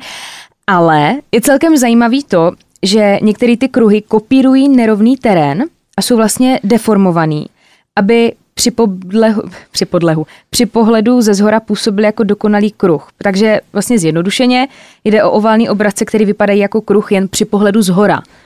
Což by pro člověka za tmy, by tam během 6 hodin s nějakýma lyžema bylo strašně náročné tohle jako vytvořit. Víš? Já přemýšlím nad tím, proč furt nasazuješ ty lyže. jako pro... Já si totiž furt představuju, že kdybych dělala kruh v obilí, tak si dám, sněžnice, tak si dám, nebo... ne, tak si dám prostě lyže nebo běžky a budu takhle... Ne, to víš, prosím vás, to je, to je policie. My tady máme vedle baráku pole a tam normálně nějaká ženská a ona má na nohách lyže a jezdí normálně v tom poli. A my jako nevíme, co s ní máme dělat a máme z ní strach, aby nás jako neubodala těma hůlkama, víte co? Takže to takhle bych dělala jako já. To je hustý, že? No ne, ale tak, hele, a kdy, co když třeba do toho pole nasypeš určitým množství nějaký jako magnetický věci, jako v nějakým obrazci a pak když jenom s tím magnetem a ono se to táhne do toho obrazce. Jo, takhle. No tak, tak se podívej na ty obrazce, jak vypadají některý. A to jako, aby to vytvořil člověk, to je jako brutální. No to ne, A to co ta radiace tam? A co ty kovové částečky tam? A co No to, propletení? Na to neznám, ano, hlavně, hlavně to, co pak ta radiace, ale to propletení. To propletení mě to mě dostalo. trápí. To mě No a teď samozřejmě nastává otázka, co to může být. A to je ten moment, ze kterého si to musíte vyvést nějak sami a věřit tomu, čemu chcete. Protože někteří tvrdí, že to jsou brány do jiných dimenzí, nebo že to funguje jako značka pro cestovatele v čase, anebo prostě a zjednodušeně se jedná o takovou jakousi přistávací plochu pro mimozemské civilizace. A nebo se nám tím taky mimozemšťani snaží prý něco říct, že nám to nechávají v tom A obydíčku. proto to možná amici chtějí jako zatajit, protože v překladu to znamená nemáme rádi vašeho prezidenta. Tak. Teď se dostáváme k věci, která mě trošku děsí. Jsou to únosy mimozemšťany. A je. Protože veřejný průzkum dokazuje, že 80% Američanů věří na UFO a 50 z nich věří, že mimozemšťané unáší lidi. A je víc jak jeden milion, jeden milion hlášení únosu mimozemšťany. A to jsou jako lidi, kteří si pak asi vrátí a tvrdí, že unesli mimo Ano, ano, a já tu mám takový dva nejznámější. Ten první z nich, tak se stal v Arizoně roku 1975 a šlo o to, že pět dřevorubců tak jelo domů z práce. A jeli v autě a jakmile vyjeli z lesa, tak viděli asi 6 metrů nad zemí vznášící se svítící objekt, který byl maximálně 30 metrů od nich. Viděli to všichni a jeden z nich byl asi extrémně odvážný a rozhodl se, že z toho auta vystoupí a půjde, k tomu, půjde jako k tomu blíž. Uh, ten člověk se jmenoval Travis Walton. Možná to znáte, protože je to známý jako únos Travise Waltona. Byly podle toho natočeny i filmy, já se k tomu pak dostanu. No ale co se nestalo, on šel k tomu objektu a někteří tvrdí, že se vznesl do výšky a spadnul na zem na záda. A teď prosím vás, ti kamarádi si mysleli, že jako asi mrtvej, tak šlápli prostě na plyn a odjeli. To bylo asi, já jsem dokonce viděla rozhovor, který dával ten Travis on tam byl s nějakým chlápkem a já si říkám, tak nebude to asi ten kamarád, ne, co ho tam nechal, to bych se asi s hochama už jako nebavila. A ano, baví se s nima nadále. Hele, ale zase my, co známe spoustu těch hororů a máš to jako nakoukaný. tak se dostaneš zrak, ale je to prostě strašně vtipný, že A pět no, chlapů. A, no a jestli, jestli ho to vytáhlo třeba do výšky 6 metrů.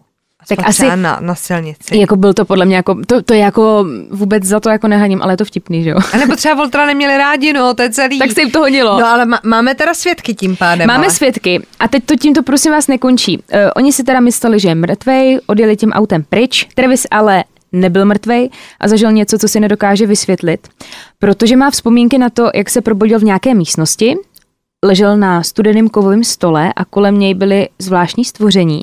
A on samozřejmě teda začal panikařit a křičet. A do dneška, já jsem viděla, jak ten člověk o tom mluví, ten rozhovor byl prostě už třeba z roku 2000, jo, že už to bylo nějakou dobu potom. On plakal.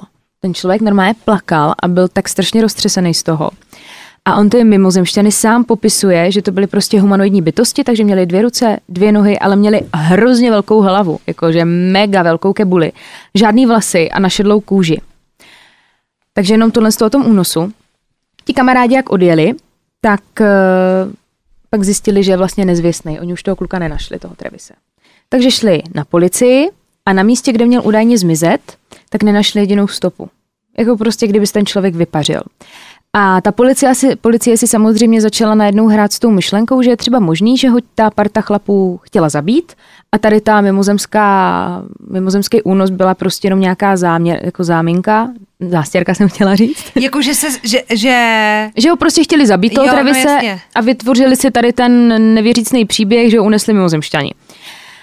Všichni podstoupili test na detektoru lži, jejich výpovědi se nelišily, vypovídali furt to samý a nic jako neměnili, což my už z těch našich příběhů víme, že třeba později, když to nebylo, že je vysíchali jednou, dvakrát, třikrát, to se táhlo, že jo, jako každý den.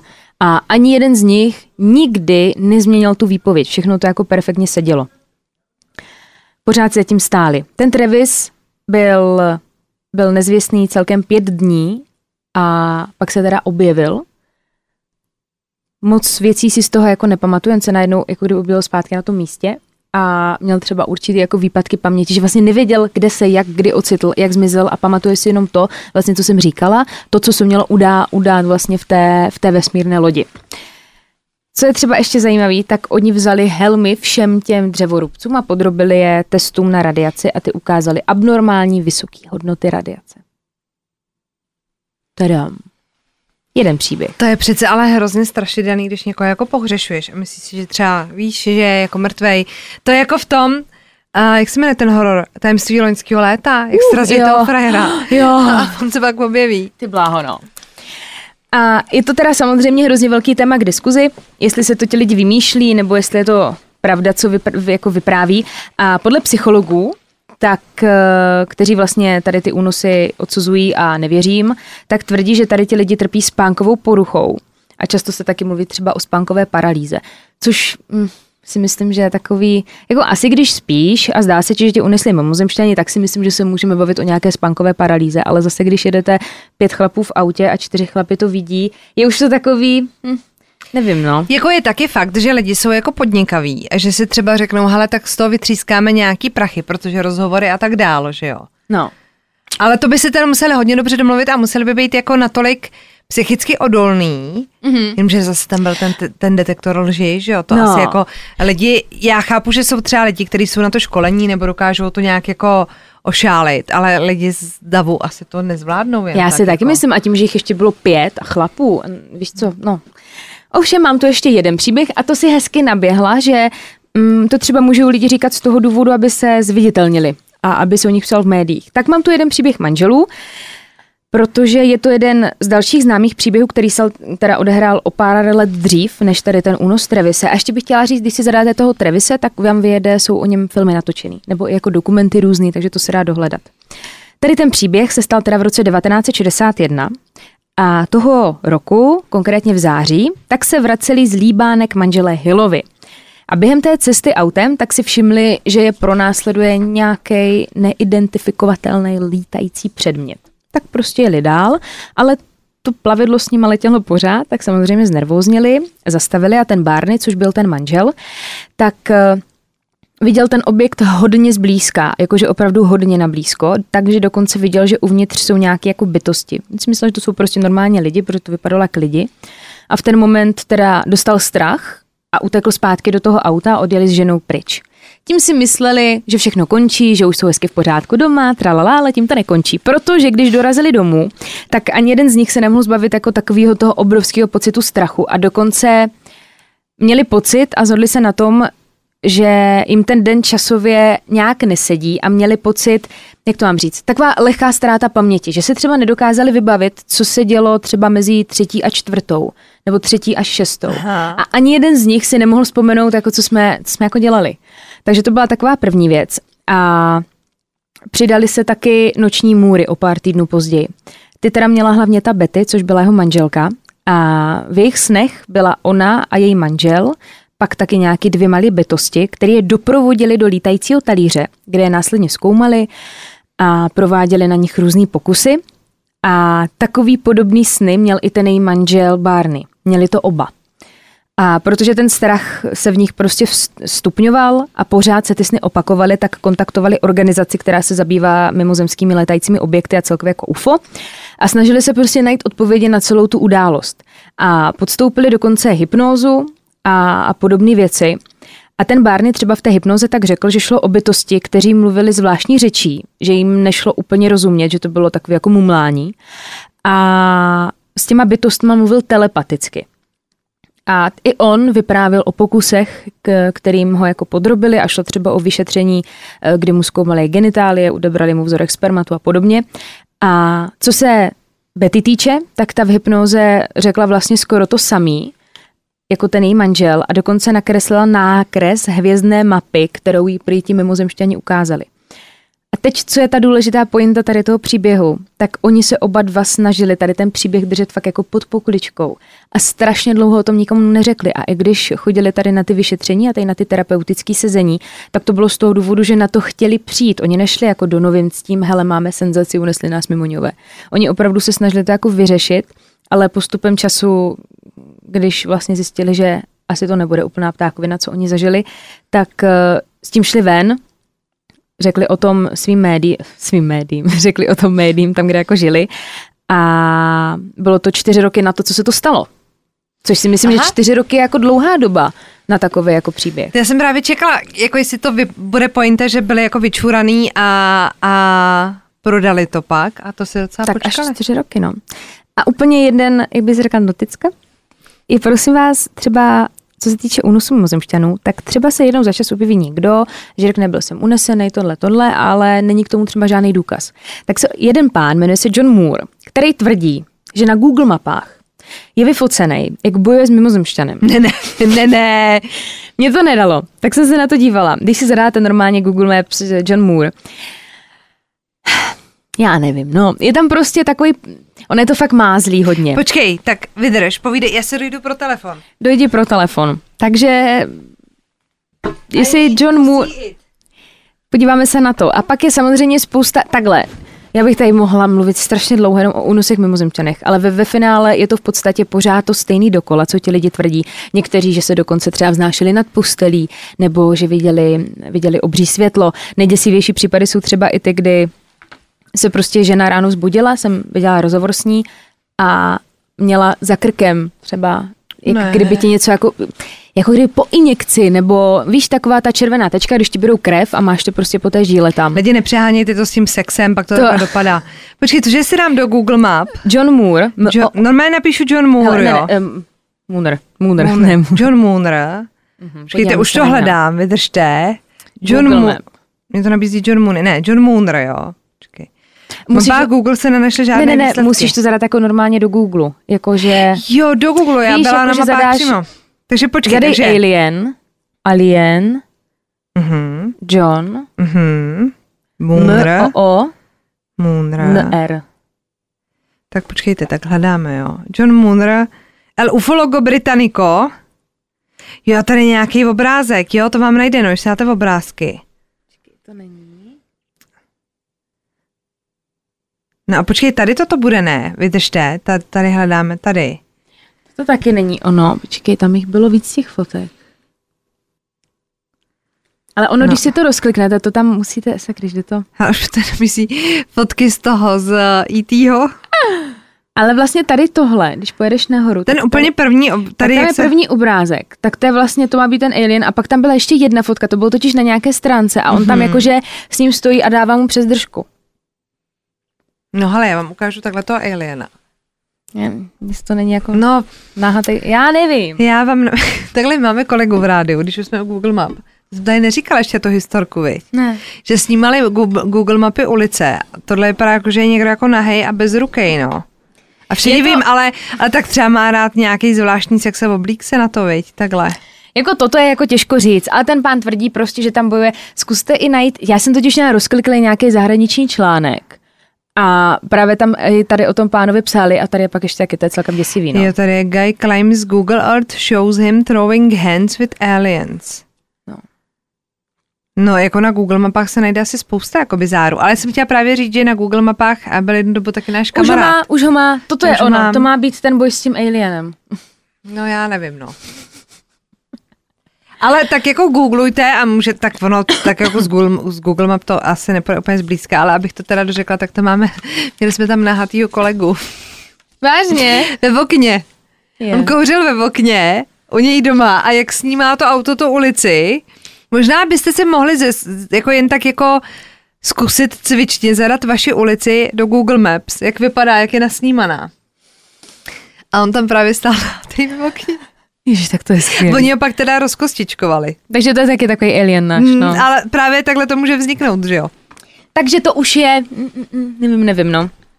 Ale v podstatě potom ty únosy, jak jsem říkala, je to prostě, ale děsivé věci popisují někde lidi, jakože brutálně děsivé věci, jako takhle, co zažili. Ale koukala jsem se i na jeden český dokument a mm, nepřišlo mi to úplně věrohodný, to, co říkali ti lidi. Přišlo mi to už jako hodně, působilo to na mě, že to jsou lidi, kteří chcou zbudit senzaci.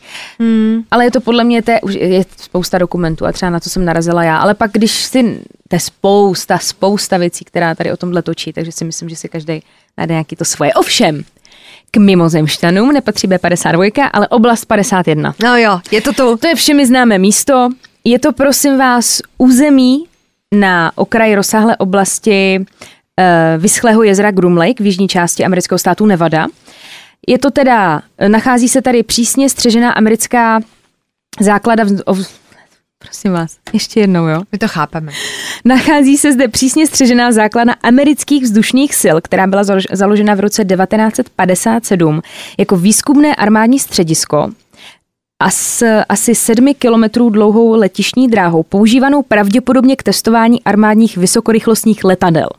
Aby jsme jenom věděli, co ta oblast má jako být. A co je třeba hrozně zajímavý, tak eh, ty americké letecké síly tak potvrdili existenci tady té základny. A teď se to tady trošku rozchází. Některý zdroje tvrdí, že v roce 2012, někteří, že v roce 2013. Takže oni teprve teďka, až teprve teďka byla založena prosím vás v roce 57 a oni až v roce 2012-13 potvrdili, jo, jsme tady. Ale oficiálně tam testují prostě nějaký, dejme tomu, zbraně Ano, a jo, letouny jo. a tak, tak Ano. jako to utajení asi chápem, ne? No. Asi jako by nikdo neměl vědět, ani nepřátelé, ani jiný země, ani místní obyvatelstvo ve, ve své podstatě. Když tam vy víte něco, tak, tak asi by Ale to je právě zajímavý to, že třeba tady tahle ta základna je opravdu jako nejstřeženější základna jako vůbec na světě, že i když jsou nějaký jiný jako základny vojenský, tak e, nejsou tak brutálně střežený, jak tady tahle. A právě z toho důvodu samozřejmě vznikají různé teorie, co se tu jako může dít a podobně. A jde teda hlavně o aktivity, které se tady dějí a potvrzují to třeba i různé dokumenty, různé eh, dokumenty tím myslím jako dokumenty jako papírový, který, který se dostali z té oblasti, nebo výpovědi, anebo dokonce i fotografie, které tady údajně měly být pořízený. Dobrý je, já o tom budu třeba mluvit, že promluvili i lidi třeba, kteří přímo byli a pracovali v té oblasti 51, což je celkem zajímavý. A to by asi neměli, ne? Tam budeš asi No podepisovat neměli by. mlčenlivost, No však eh, Oni teda promluvili a od té doby nikdy nikdo a už neviděl. ho nikdo nikdy neviděl. Mhm. Jo, tady mám Bob Lazar, to je mm, vymyšlený jméno. On se, že řekl, že aby se takhle o něm mluvilo, Bob Lazar, tak tam pracoval a uh, on prý viděl třeba vývoj nebo zkoumání jedné látky, která, vás, nechtějte po mně názvy těch látek. Já, jak, jak my tady říkáme, o čem nevím, nemluvím. Ano, prostě, zjedno, pr, prostě pro nás lajky, tak tam vyvíjeli nějakou látku, která v tu dobu ještě vůbec nebyla vynalezena a objevila se až po několik let později. Víš, že tam byli jako napřed, nějak jako podezřele. A taky třeba říkal, že viděl mm, různý jako komunikace s mimozemšťanama nebo různý pitvy mimozemšťanů. Jako celkem děsivý to bylo. Uh, takže, jak už jsem říkala, v té oblasti 51, tak se tam trošku spekuluje o tom, jestli tam, když třeba u Rooseveltu spadlo to, uh, spadlo na toho farmáře ten lítající talíř, takže ho odvezli právě sem. Počkej, ale to teda neznamená, že ta scéna s mužů v černém se Edgarem je pravda. Jo, Jak tam spadne by- lítající talíř tomu Počkej, farmářovi a ale- Edgar vodu s citronem, Počkej, víc. Edgar, ale to vysí by- na tobě kůže. ale to by mohlo být inspirovaný tím. No, a nebylo to Edgar. tam i Roosevelt, nebylo to tam napsané, jak Jo. tam vždycky řeknou, kde se to nachází. Počkej. Tak teď teda ale počkejte, protože já to jdu googlit. Protože oni tam vždycky, že jo, řekli na začátku třeba Washington DC, rok 1968. A mám dát jako začátek filmu, nebo pod čím to mám hledat? Řekněte mi někdo, pod čím to mám hledat. Ne, ne, ne. Men in Black. Zadej Uh, tam Roosevelt. R. počkej. Tam by mělo být jedno R. Teď to mám jedno, ro- Uh, jedno O. takže Roswell, jo. Aha. Men in Black. Hledáme Roswell. to. Mm-mm. Hmm. Zjistíme to. Zjistíme to. Ne, ale, tak to je samozřejmě, ale mohlo by to být tím jako inspirovaný. To by bylo brutální, no.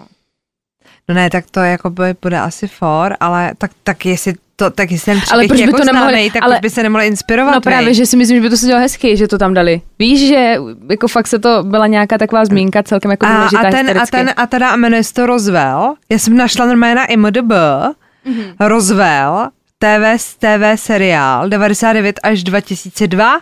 Že by to bylo o tom? Máme tady seriál. No tak si můžeme pojít na Paul seriál. Schultz, Man in Black. Ale není tady žádný hodnocení. Tak ten Tak, tak, tak jako teda- mimochodem. Takže když tak můžete Edgar dohledat. vysí na tobě kůže. To je moje oblíbená Já to miluju. Víc. Takže eh, se říká, že tu třeba můžou skladovat a následně testovat ty havarované mimozemské lodě, včetně teda tady toho případu, a nebo že tu jsou různé studie a zkoumání živých i mrtvých bytostí. To se taky říká. Nebo tu taky probíhají zkoušky či komunikace s mimozemšťany. A celkově činnost vlastně spojená eh, s tou tajnou celosvětovou vládou. Víš, že tady se prostě kujou pikle a věci, které normálně člověk nemůže zjistit. Jednou z dalších hypotéz tak je ta, že oblast 51 je místem, která má prý simulovat prostředí měsíce. A dokonce v letech 2000 až 2001 tak vysílala televize Fox pořád o přistání Apollo 11, jak přistáli na měsíci, kde vlastně oni naznačovali ono přistání, který proběhlo tenkrát na měsíci, takže mohlo být smyšlený, protože Že je to připomínalo, natočený tam. přesně, tak to se třeba tenkrát to takhle spekulovalo. Možná bylo tenkrát indicí to, že našli v oblasti 51 boty Neila Armstronga. Ale nevím, jestli...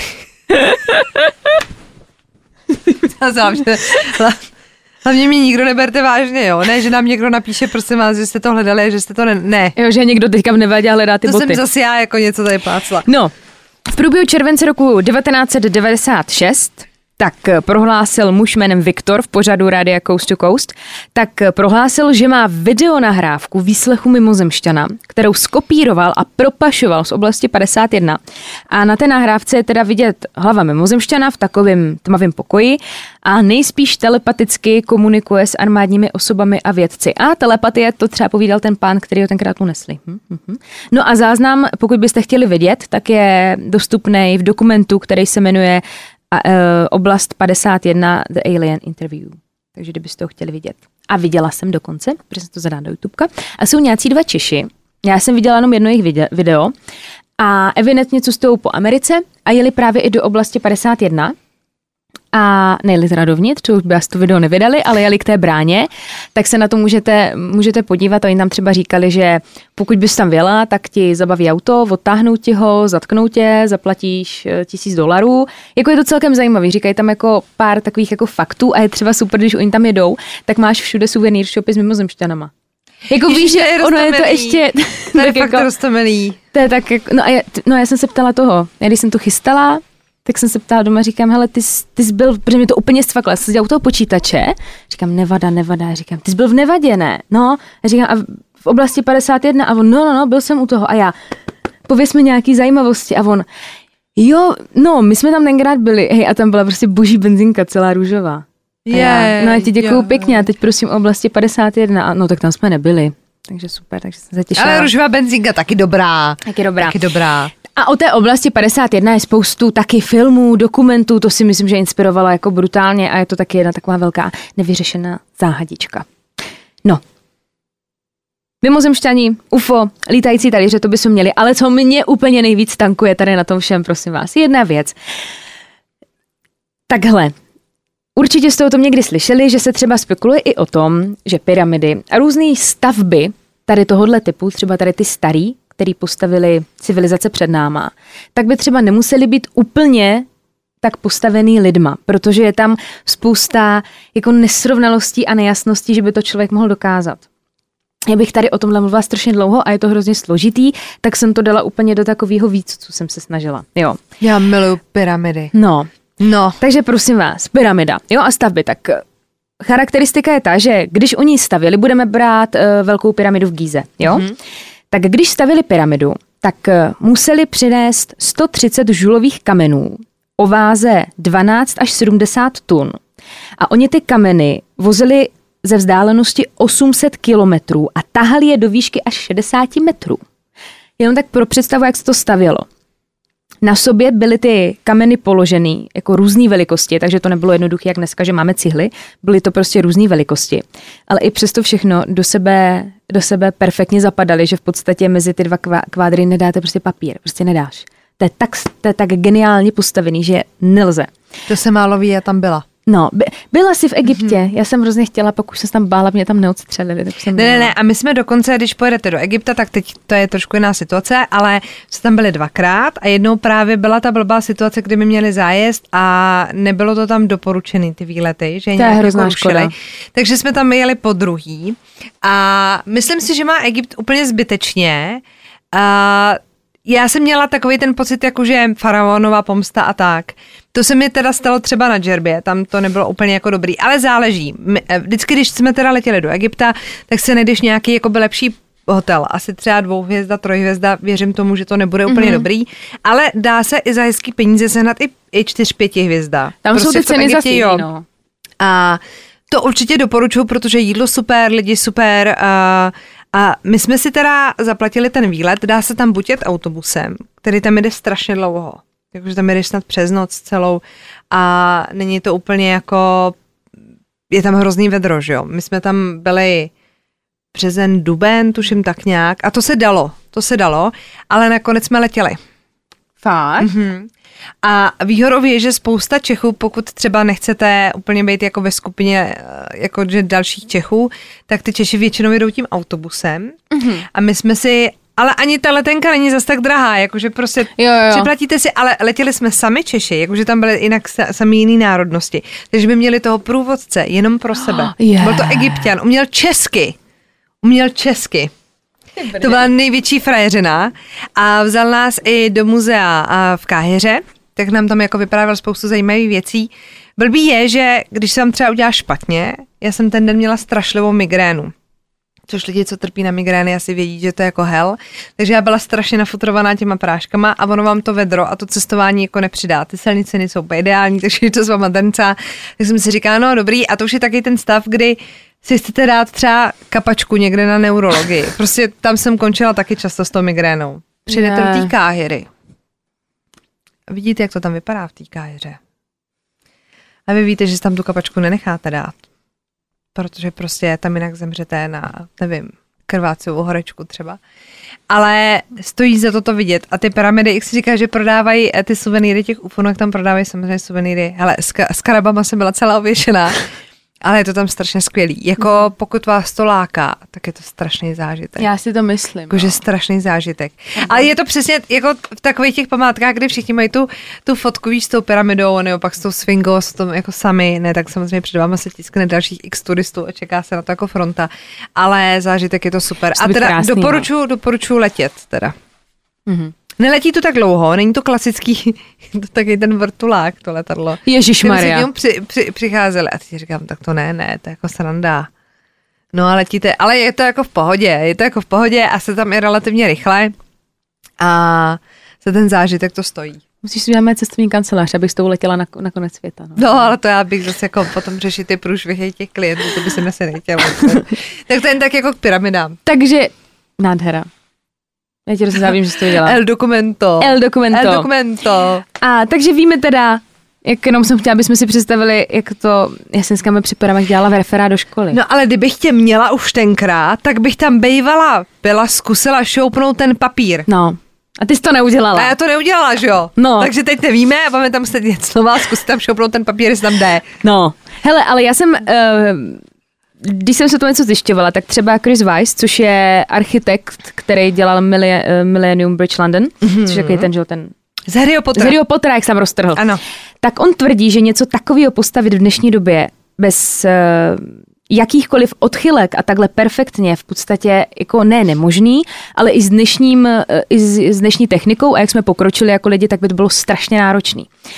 No, a třeba zrovna velká pyramida v Gize, tak je postavena tak, že přesně směřuje na sever na pět setin stupně, což oni když jako zkoušeli ti architekti reálně, tak je to fakt, je to nemožný v té době takhle hmm. perfektně. Musela by to být jako hodně velká náhoda, nebo prostě měli něco, co o čem jako nevíme, že měli. Uh, co třeba jste nevěděli, protože já jsem to nevěděla, uh, tak velká pyramida má osm stran. Osm stran. Počkejte, a teď nad tím jako přemýšlím. Ne čtyři, ale má osm, protože každá strana je mírně vlomená. Takže ona má vlastně osm stran, ta pyramida. Což vlastně není jako hnedka na první pohled vidět. Podívej se na pyramidku. No já už to, já už to hledám. Velká pyramida. Počkej, a teď já to nechápu. Já jsem obrázky. No. A oni, a teď, no. oni ty strany, není to takhle, a oni tam jsou mírně vlomený, což jako takhle nejde hnedka vidět. Jo, ono to není, mi? rozumím. Ale na první pohled to není vidět. No to je, a tak to jsem třeba taky nevěděla. A většinou se tvrdí, egyptologové a všichni tady ti, tady ti, co se na tom jako podílí na tom výzkumu, tady toho Egypta, tak tvrdí, že byla postavena za 20 let.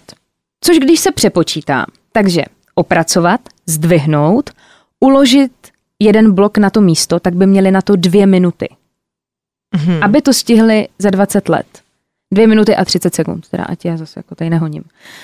Stavilo se, prosím vás, před vynálezem ocele, vynálezem kola nebo železa, takže to muselo být jako hrozně složitý. A další for je v tom, že měli třeba jenom eh, kamenný kladiva, mědění dláta a podobně. Takže si vem si, že za dvě minuty a půl oni to museli opracovat, zdvihnout a uložit jeden blok. Aby to stihli postavit v takovém jako krátkém horizontu 20 let. A co jsem třeba nevěděla, tak skrz pyramidu ještě vede prosím vás průchod. Takhle přes celou tu pyramidu vede průchod, který je odolný vůči zemětřesení. A je já totiž se nejsem architekt, já mám problémy tady s těma různýma sklonama, výchylkama, odchylkama. Ale vede tam ten vede tam ten průchod, který je taky v nějakým stupni přesným. A prostě celá ta pyramida je tak geometricky souměrná. Když si to dáte do Google, ono vám to i ty průchody nakreslený, mě to tady ukázalo. No. Takže doporučuji Google, tam to najdete. To si najdete, no. A teď třeba se říká, mm, je třeba zajímavý, že třeba o Cheopsovi, tak o něm se neví, kdy vládl, jak dlouho vládl. A třeba ti, když se konfrontujete s nějakým egyptologem a řeknete, dáte mu tady ty fakta, hele, prostě za dvě a půl minuty, halo, za 20 let to postavit a když se jich zeptáte, jako proč tomu dáváte, proč se to neprodlouží třeba na 80 let, tak vlastně jim by už, uh, nad, už by nebylo jako kdyby důvod, protože takhle, pyramida je postavená hrubka. z toho důvodu, že to je hrubka uh-huh. faraona. Ale když by to nebyla hrubka faraona, tak, eh, protože kdyby se to stavilo díl jak 20 let, tak už by to nemohla být hrobka toho faraona, čímž pádem se tak úplně se, všechno vyvrací. Tak oni se hlavně v té době dožívali nějakých 30 let, takže faraon no. už byl, by byl mezi tím mrtvý třikrát a no. už by to asi nepotřeboval. Takže oni jako tímhle s tím by jako ztratili tu půdu pod nohama vlastně, proč vlastně pyramidy jsou na světě. Uh, co je důležitá věc, tak ty kameny jsou uloženy bez cementu. Jsou prostě položeny jenom na sobě a ani žiletka by tam nevešla, mám tady napsaný. Ne papír, tak, ale tak, žiletka. Tak já teda ještě do toho Egypta, ještě, ještě s žiletkou teda musím to A navíc teda no. byli jako zvláštně tvarovaný. A když se člověk třeba zaměří na určitý stavby, třeba vevnitř v, tom, v té pyramidě, tak si všimnete, že ty kameny nejsou jako rozestavěný halabala nějak, ale ty kameny se třeba v jednom místě zrcadlově odráží, jak jsou postaveny. Takže byl třeba velký kamen, malý kamen, velký kamen a dlouhý ten, dlouhý obdelník a je to i jako zrcadlové na druhé straně. Takže to nestavili jako jak dementi, že si prostě jenom na sebe skládali šutry, jakože v tom měli nějaký systém.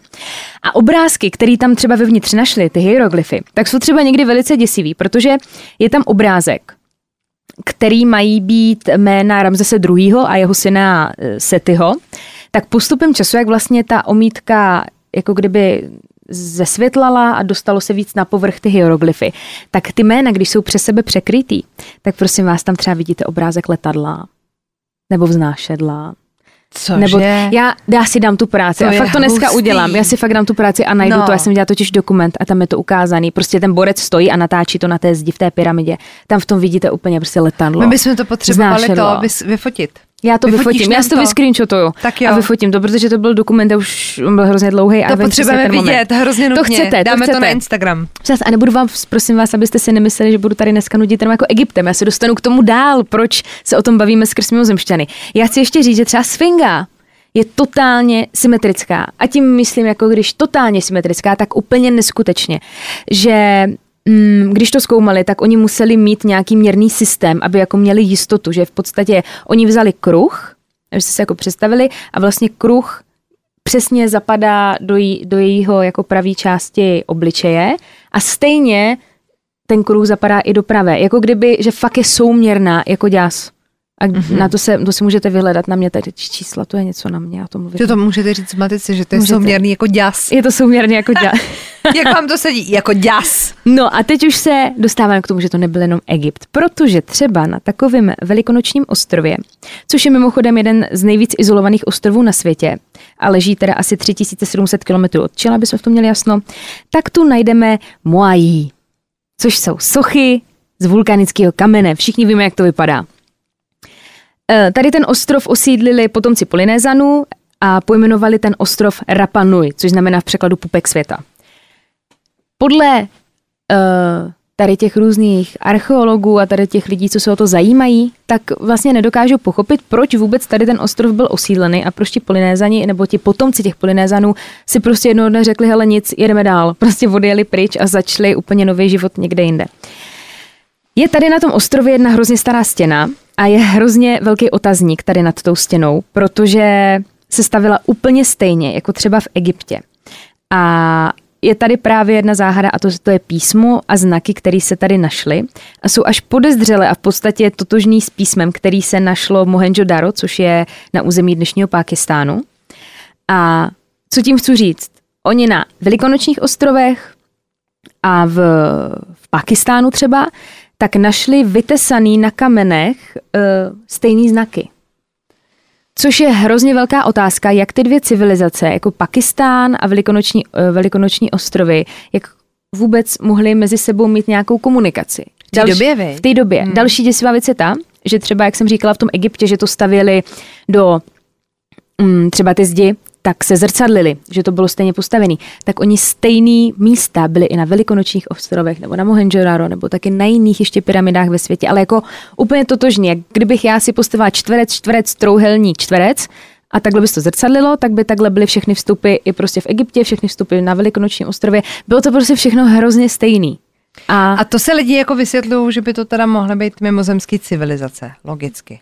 Nemusí to být mimozemský, ale nějaká prostě civilizace, která tady byla, o které třeba my jako nevíme. Mhm. Třeba jako takhle. Uh, teď se přesuneme do Peru, protože tady je geoglyf, což je obří úkaz na, což je jeden velký obří úkaz a eh, je to prosím vás, když tak eh, jako malba nebo takový velký motiv na zemském povrchu, kdybychom nevěděli. Nikdo neví, jak dlouho tu je, je prosím vás 160 metrů dlouhý, nikdo neví, kde se tady ukázal, jak se ukázal, proč to tady je a prostě tam je s ním, tam hezky takhle žije. Je jich tam mnohem víc, další věc jsou dělaný jedním tahem což člověk vytvořit tak obrovský, a to jsou fakt jako malby, třeba je to jako vytvořit opičky, nebo dokonce jsem viděla nějaký geoglyf, prostě z veteru mimozemšťana, jakože vážně jako vidíš tu mimozemskou hlavu a je to hrozně děsivý a je to jedním tahem. Uh, tak je to prostě ze spoustu tvarů a podobně. A ze země to nejde vidět, musíš být nahoře, abys to viděla. Jako když by si vylezla na kopeček, tak ho neuvidíš. Musíš Aha. letět letadlem, což je taky zajímavý. Tak pak tu mám třeba Cusco, což je město v Peru.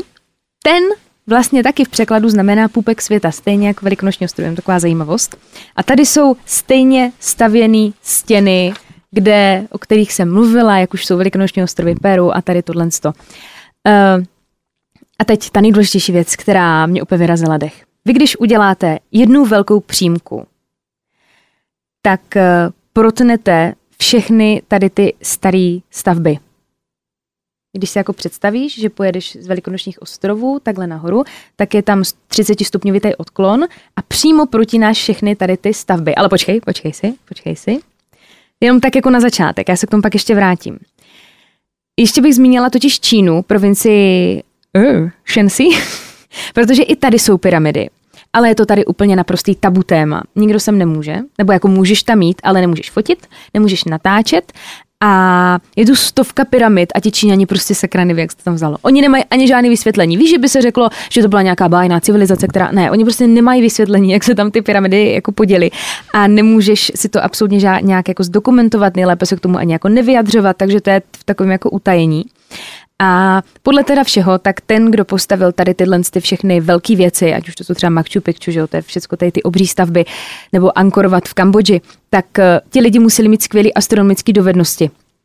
A objevuje se třeba v těch stavbách, vy co jste chytří, tak budete vědět, eh, třeba objevuje se tam pí a zlaté číslo, což třeba v té době ještě nebylo známé, jako při těch stavbách pracovali tady s těma výpočtama.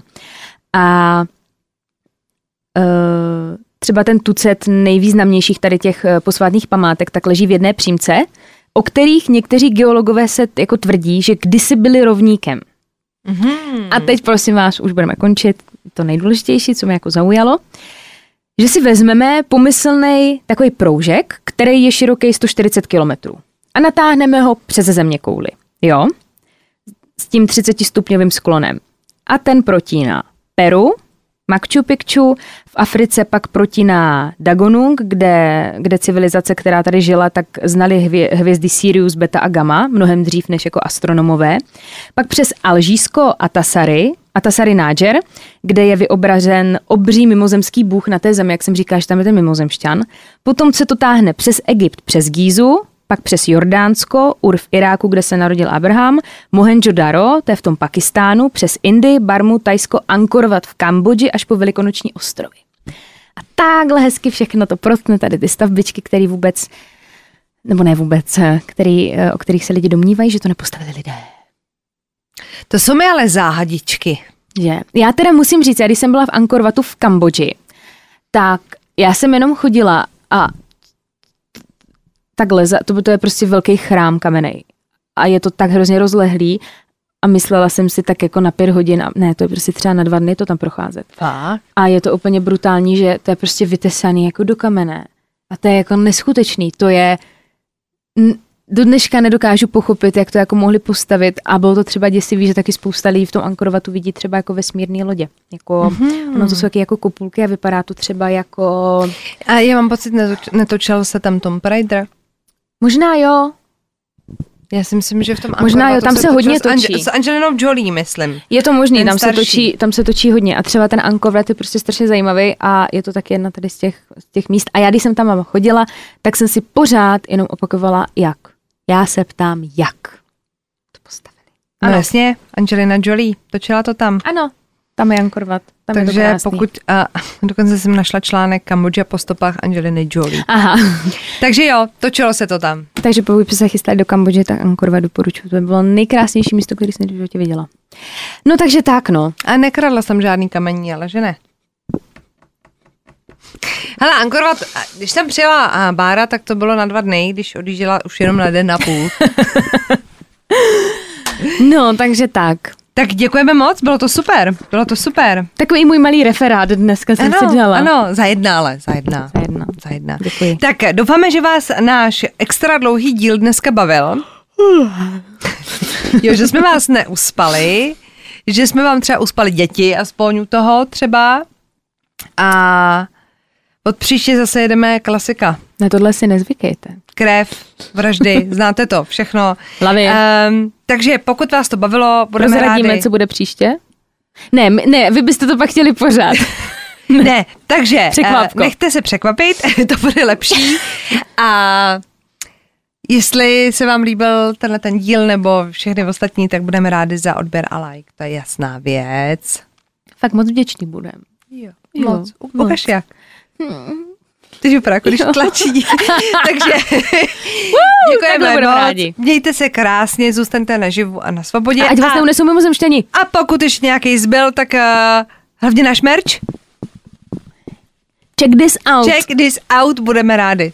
Tak pa, pa, pa. Ahoj.